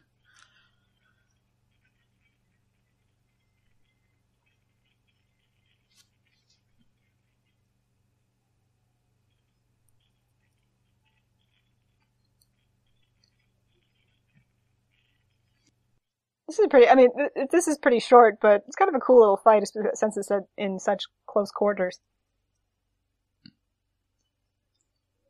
So of course, his strength right now certainly would enforce her idea that he's Ares. Yep. hmm Yeah, like to her, this is not a normal person, so it just confirms what she thought that it's Ares. That's pretty impressive to grab that sword like that. Something I always thought of here was that Ludendorff was an actual person, hmm um, and he definitely didn't die during World War One. So there's um, literally some alternate history going on in the DC universe. So I actually have not thought of this yet. Like, what the heck is Ludendorff thinking right now? Like, he's fighting this woman. Like, what would be going through his mind? Because yeah, Ludendorff is just a regular guy who has this, you know, gas that makes him stronger. But Yeah. I never really thought of it from Life his comes at you perspective. like, here's this woman who just got jumped up here, and now I'm fighting her, and she's amazing. He has no idea Mm. like where she would have come from or whatever. Well, he looks pretty weirded out.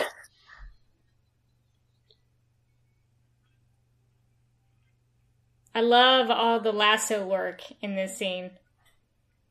hmm So cool to see how like powerful she can be with the lasso.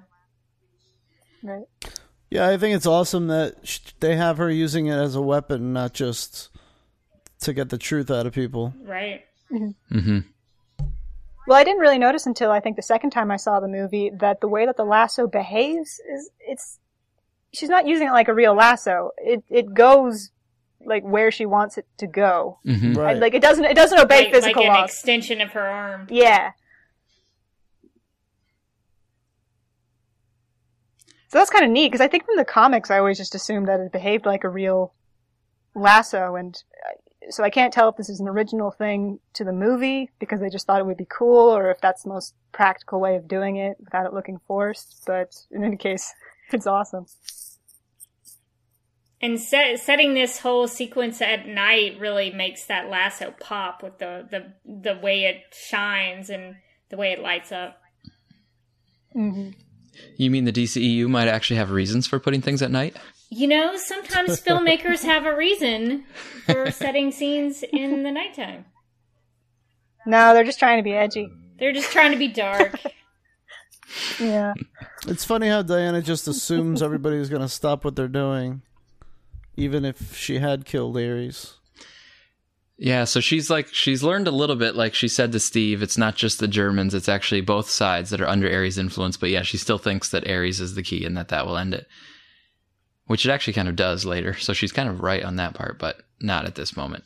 Well, actually, uh, I, let me see. We'll probably talk about this more when we get to this in the analysis, but um, technically speaking, the war ends, I think, after Steve successfully blows up the plane and they blow up the warehouse here. Mhm. Um, because the, the war was going to end. They were, you know, th- there were those peace talks. They were headed towards an armistice. That's true. Um, the thing about Ludendorff was he was trying to keep the war going, and he was going to do that with this incredible new weapon. Mhm. So all of that ends once they destroy the weapon. Yeah, you're right. Um, the Ares fight pretty much just becomes an ideological battle between him and Diana. Mhm.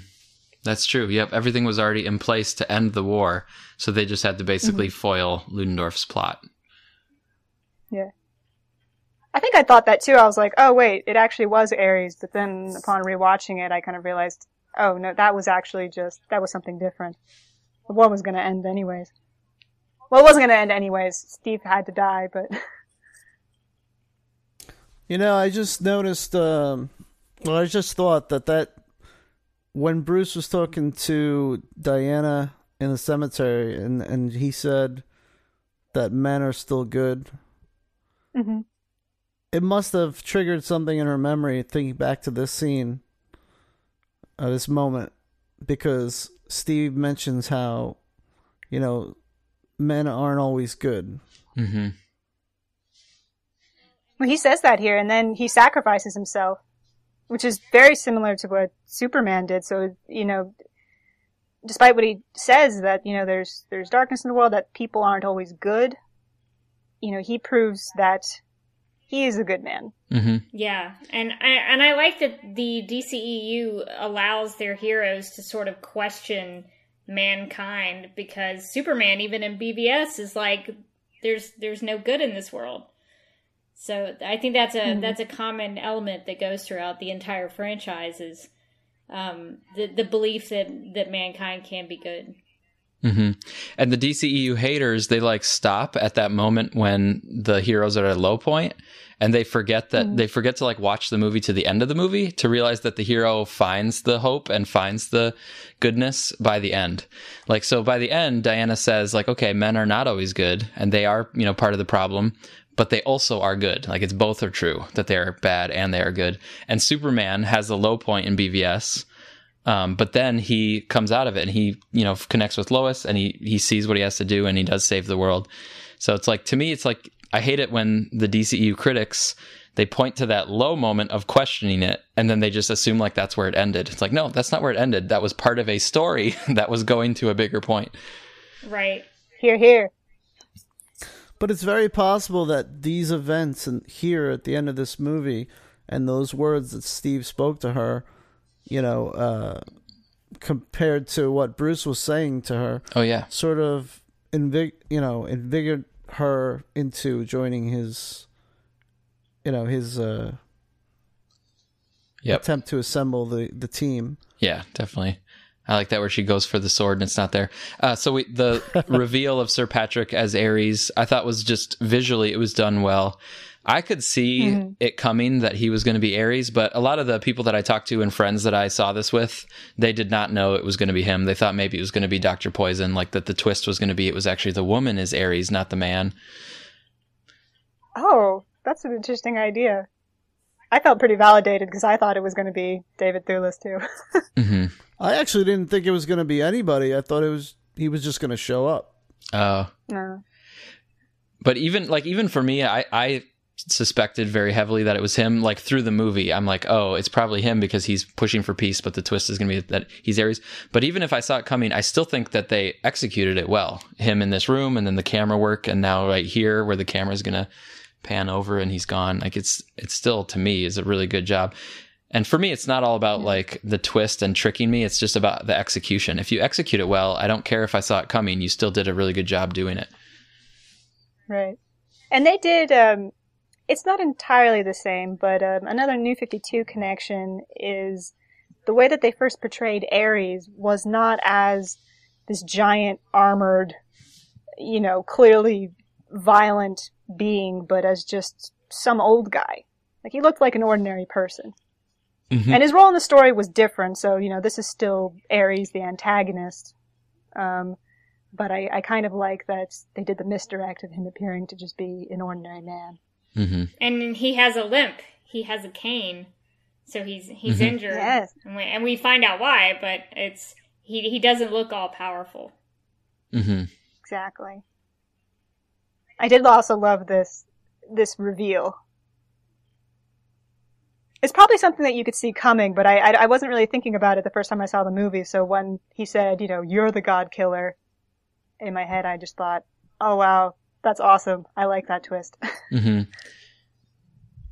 Yeah, I like the two together. Also, we find out he's really Ares, and then we find out Diana is really the God Killer. So I like it's like boom, boom, like you know, Mm-hmm. You thought you knew what it was, and now boom, boom, now you get the real answers to it. I like here where we have a lot, you know, for the odd fellows to do. So it's not it's not just Diana here in the climax. It's like, oh no, all the characters we've been following, they have their part to play here at the end. Mm-hmm. And this is the uh the Clark and Zod moment, right? Mm-hmm. yes, the temptation.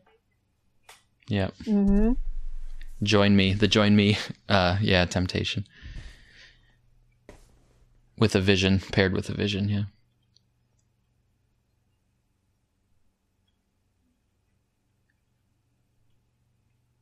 Yeah so there it's the same thing alex was talking about uh, alessandra before. You know kind of come by and just subtly give her a little suggestion. I suppose you could argue that that Ares being alive could potentially perpetuate the war because, you know, he he interferes in small ways like that. But uh, even so, you know, every war that happens after he's destroyed is still going to happen. So it's not like it's not like people didn't still do this to themselves. And... Right, like World War II still happened. Yeah. Exactly. So it's, you know, anyone who says like, uh, you know, I, I don't agree with the idea that the, the, the movie sort of chickened out and, oh yeah, it turns out killing the god of war did end the war. Um, because it, it really doesn't. Once again, the Oddfellows are all doing their job and war still happens after this, so. See, I don't think Ares believes what he's telling Diana. I think the irony is that he says he's the God of truth, but he's he's being loose with the truth. And he's just saying what he thinks Diana what what will convince Diana to join him. hmm Maybe I sort of do believe that you know that he doesn't like mankind. So it could be another one of those things where it's it's hard to tell what the lasso considers literal truth. Um, so I think I think he does believe what he's saying. Could he be? But at the same time, the the lasso could not affect. We don't even know way. if the lasso works on a god. Well, could he be manipulating the lasso because he's the electricity coming off of his hands is kind of going on to the lasso? So I wonder if he's manipulating it and and its abilities to read people and and decipher the truth. I wonder if he's somehow massaging it a little bit. Yeah, that certainly could be the case. Possibly, and that, but then it's it's kind of like what Diana says when she says, you know, it's all about what what you believe. Does does she choose to agree with him? Does she choose to believe what he says? I like that flight move that he has up.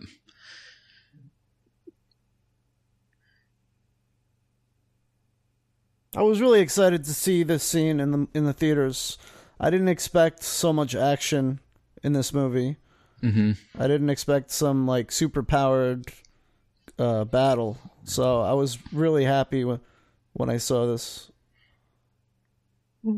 It's a very effects filled scene. I, I, you know, I saw some people, I saw people complaining about, you know, it being really big and destructive and, you know, like a typical third act scene. And, you know, maybe some of that is true, but I, I actually find myself enjoying it a bit more every time I see it. hmm maybe because it's so familiar to me now. Yeah, I like it too, and like the the stuff that Ares represents and that he's talking about. To me, it is a logical conclusion to stuff they had set up earlier in the movie. So even though there's big, you know, concrete things smashing around and explosions and stuff, for me, I I I can go with that because where the like themes of the story are going are coherent, and for me, that's like the main thing that I want to see out of a movie is I want coherence. And it is mm-hmm. coherent even though it gets big and bombastic and stuff here at the end. So for me i yeah i'm fine with it. The first time i watched it i thought the third act was the weakest but as i've seen it more i think it all works together pretty well.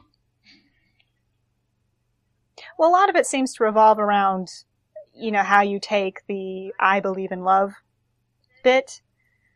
Um, but you know, the if if you think the line delivery is corny, I guess that's fine, and I can understand that. But I I believe in the sentiment, hmm and it's it's it kind of turns into it becomes awkward to talk about because you get into that whole "what is love" conversation, and but it's it's not you know it's not super simple. It's not she's not just talking about her love for Steve here. It's you know a more all encompassing compassion for humanity. yeah i think so too like steve is a big part of it but i think the people who think that it's only for steve missed the the bigger humanity parts of it steve is is central to it but he's not the only part of it Right. This is a very Casablanca-like scene. It's not just the the airplane. I think um, somebody mentioned that Steve being a, a reluctant hero, hmm kind of like Rick from Casablanca.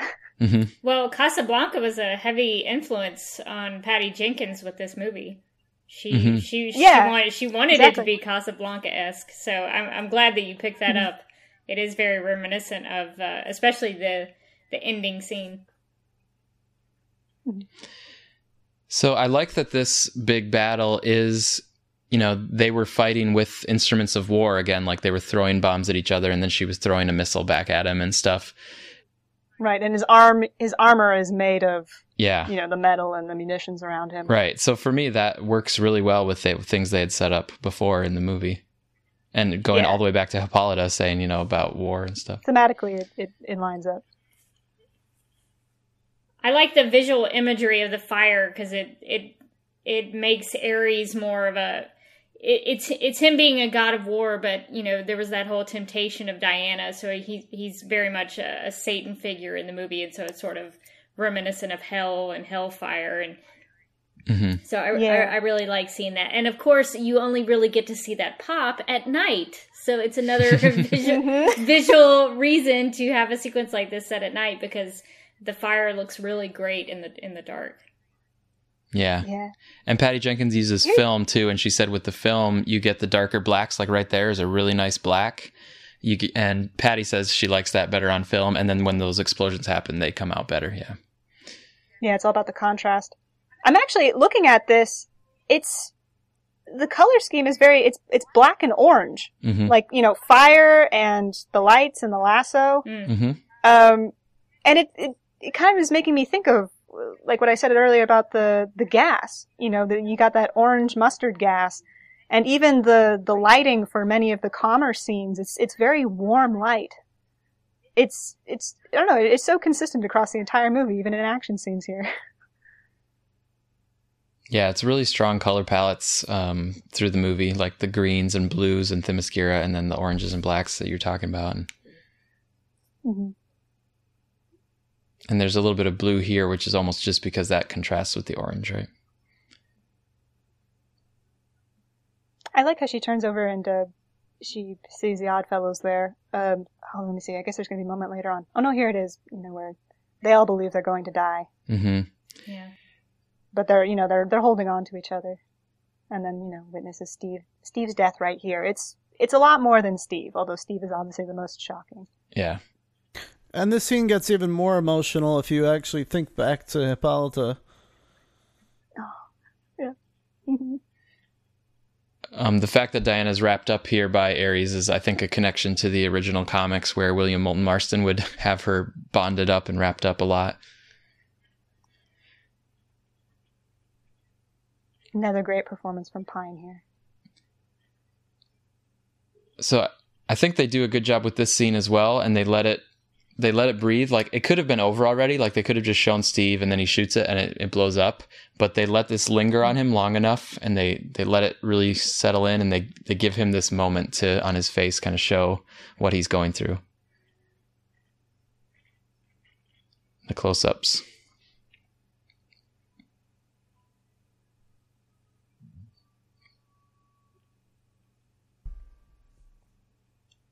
So there is the acute pain of Steve dying here, and I think that the acute pain is kind of what maybe like washes over here for a few moments, but then I think by the end she puts it into the bigger context of kind of love overall for mankind. Mm-hmm. And that just giving mankind a chance to like, you know, go to their better angels. She kind of does look like the Flash here. Yeah. She's Yeah, she's pretty quick. Yeah. I think that's a side effect of her strength. Like she can just she can propel herself. And the slides and glides were kind of a signature move for her. Like in that, you know, the fight scene in Veld, she also slides several times. Mm. So I like that she has that almost as a kind of calling card.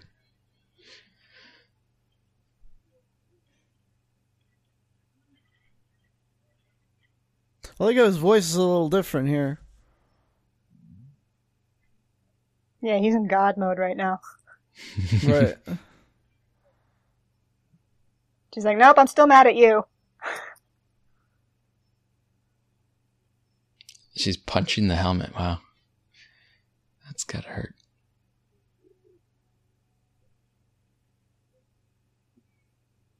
Yeah, so this is Ares' big miscalculation, right? He thinks that this is gonna like push Diana over the edge to hatred and stuff and vengeance, and instead it has the opposite effect. Like Diana has compassion, even for Doctor Poison. I think um the the actress here said that her her injury, that her her burn on her face was a result of her experiments. But I kind of always felt that Diana here was seeing her as you know a victim of of cruelty, or you know that this was you know something that happened to her. Hmm. yeah. Like it, it kind of just make you know is a reason why maybe she has compassion for her in this moment. Or for her to maybe. Hold on a second. I can't. I lost track of my thoughts. It could also be see, seeing her being vulnerable and seeing how weak, you know, a man is. So I really like the way yeah. I like the way that they did this. Um, you know, going back to the moment with Steve as you know because she couldn't hear it before, but now she kind of like is able to call it forward into her mind about what he was saying. Again, this is the thing where it's like they took something that they could have just done very straightforward and they made it more memorable and uh, made it more unique hmm as a way to get these last words between them. But she's actually like remembering their last words, knowing that it's their last words. If they had just done it straight, she wouldn't have known that it was their last words. But now because she she hears it at this moment, she knows that he's gone. And up until this moment, she might not have realized what it m- means to to love someone romantically. She she may have loved Steve, but not realized it, and not understood what it really meant. And so now in this scene, Aw. she's embracing that love. I think it's well, it's a reminder that you know that they had those moments together. Um, you know, at least, and that that was real. Um, and it was good. So yeah, I, I think it's it's another thing that's sort of able to to shock her back into herself again. So here's like this is literally the power of love. Diana has tapped into the power of love and it's stronger than Ares. And so yeah, this is the thing where some people might say it's cheesy, but this is where Patty Jenkins and I agree with Patty Jenkins like no. I am going to end the movie by having love be more powerful than war and hatred. And for me I'm like, yeah, you do that, Patty. Like go for it. Well, I mean, Patty said that. I mean, that thing when he was when Ares was throwing stuff at her and it was disintegrating. Like that was something that I never quite understood. I kind of thought that okay, it's it's a bigger version of her, you know, blast effect, I guess, protecting her. Um, and you know, Patty said that that was like literal power of love, and and I'm still trying to like kind of figure out what that means to me. But I always kind of thought that it's more about her motivation. I guess she's decided this is what she stands for. Sure, Ares is right. You know, mankind can be horrible. Um, but, you know, she can choose to fight for us anyways because, you know, she can be compassionate, she can be caring. hmm I like the idea that Ares is destroyed by his own violence, like his own lightning is what comes back and destroys him. And I think that metaphorically that works well for like, you know, violence, you know, you live by the sword, die by the sword. Like it's your violence will actually come back and harm you. Now, how do do we interpret that as her flying temporarily, or was that just slow motion jumping? 'Cause- Uh, debate for the ages. I finally come around to, yeah, okay, she can fly. But that's a new thing. It's not something she was ever trained to do, and it's not part of her usual fighting style. Yeah. It may have just been hovering, maybe. Yeah. maybe not so much Yeah. flying. Right. We never really Falling see her style. going Yes. like banking and, and angling left and right. It's it's usually an up, a straight up and kind of a hover. Yeah. I mean, it could have also been as a result of absorbing some of Ares' energy. Yeah. hmm Oh, okay. This this scene, or well, this this moment in particular in the sequence is also another reason why I think they set the scene, the sequence at night, is so No, that you can have this dawn scene when the war is over and Ares is defeated, and uh, Yep. it's it's a lot more peaceful. Yeah. It's beautiful. It's the sun coming up. Oh, Etta looking very somber. So this now Trafalgar Square, it, it kind of returns to the real history as we know it, where this was like the real celebration after World War One.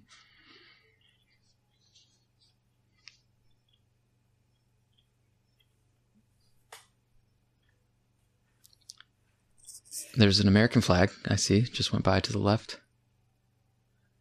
Oh yeah, America. We came into this war a bit late, but We helped out. Yeah. we participated.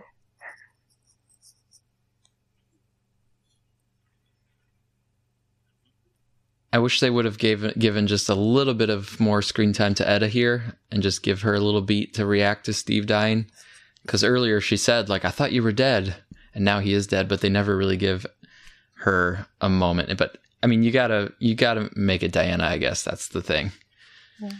Yeah, it um after she defeats Ares, it does seem like the film wraps up pretty quick. You know, I, I guess they they could have aired the other way and and dragged everything out. So, um, but yeah, I you know I too would love to see another scene with Etta.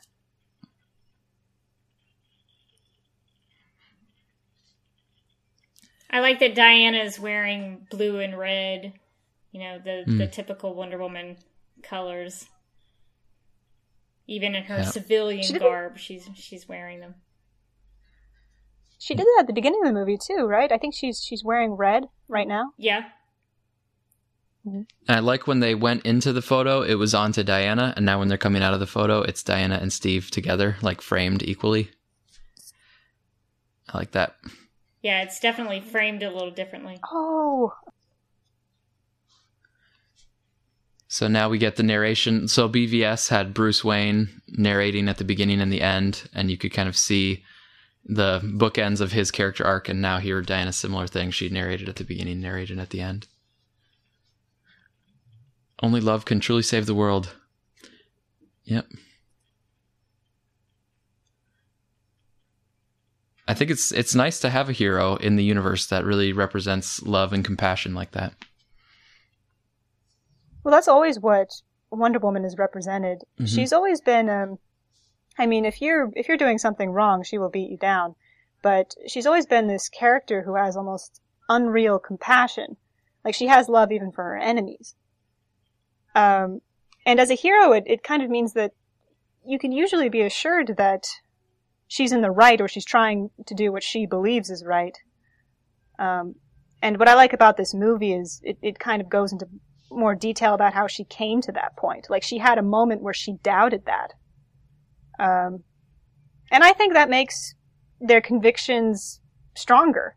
Um, like, you know, it's, it's one thing to have superheroes talk about, you know, truth and justice and all of that, but if they, if they question that and then still come through and believe it, that, that kind of strengthens that sentiment to me. It makes it seem less fake and more like something they actually thought about or struggled with. Yeah. And here we go, the sort of a mustard gas effect. Yeah. Oh, yeah. And I think I think uh, what one of her last lines in the movie is actually pretty important, and it's it seems kind of subtle in this film, but it's something that has potential in the grander scheme of this extended universe. Is that dark darkness and light are are in everyone, and it's it's a matter of choice. Hmm People acti- actively have to choose which to follow.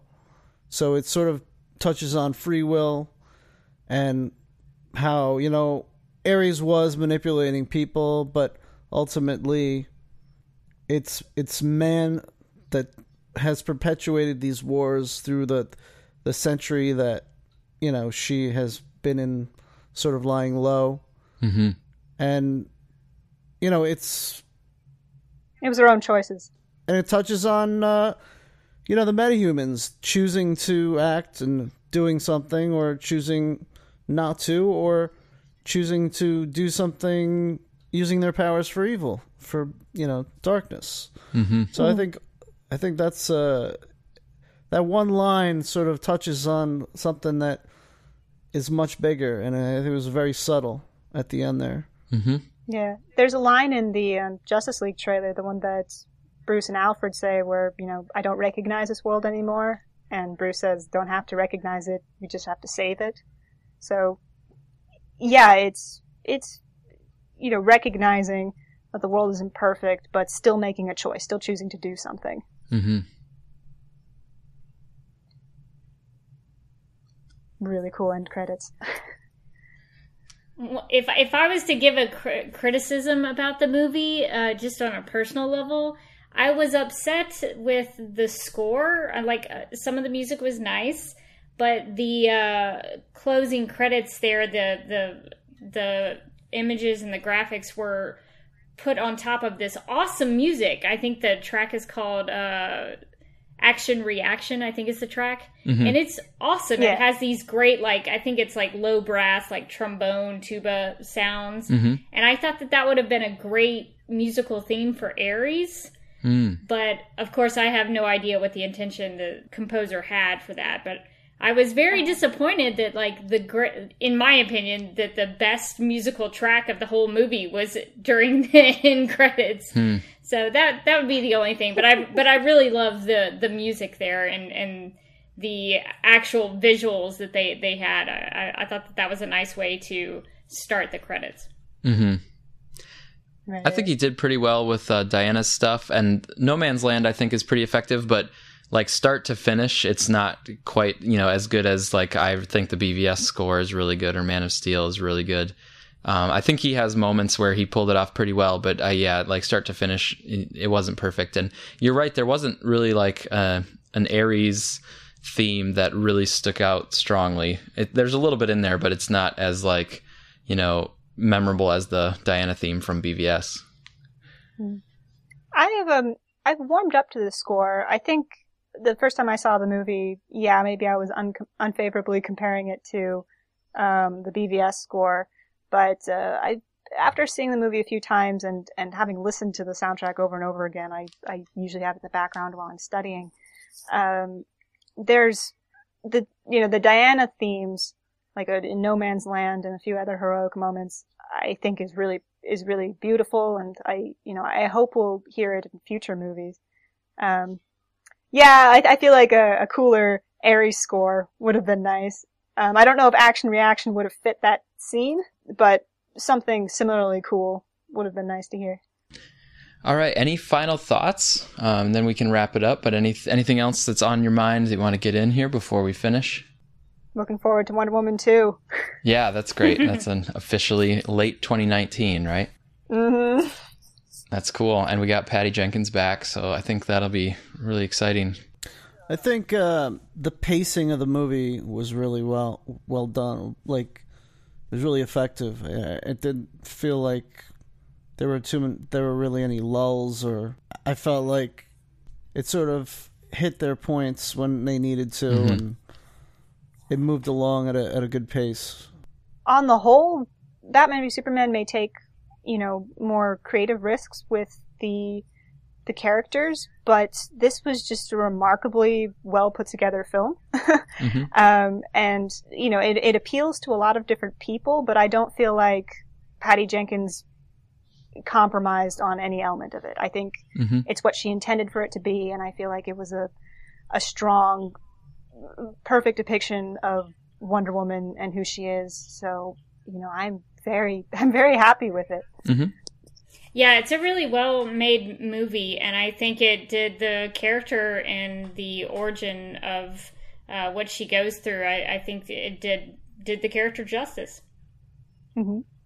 Yeah, I agree. And because this is Wonder Woman's first feature film, I think it's probably better that they played it a little bit straighter, less risky than BVS or others. And yeah, they established the character really well for her first, you know, feature movie where you, you made it clear like what she stands for and you really can tell her as a character she has very clear personality traits and core convictions and skills and, you know, powers. So it's just really good job of in terms of saying like to the broader culture, you know, here is Wonder Woman. If you didn't know her before, here's a really clear introduction of her. Mm-hmm it's probably a good thing this was her first movie because there was nothing for people to compare it to really, um, except for the uh, the TV show. Right. Um, but there was no, you know, feature film, and the, that the movies I think are what most people um, are familiar with. So I, you know, I didn't feel like this movie was being unfairly compared to anything else, mm-hmm. like you know, Man of Steel was. Yeah. All right. Well, thanks everybody for joining in this commentary. Thanks the listeners for spending the time with us. And we will continue our analysis at the JLU podcast. And we have a few weeks more before it becomes Justice League time. And that'll be really fun when we get to look at Justice League and continue looking at Wonder Woman. So uh, thanks everybody. And we will see everybody online. Woo!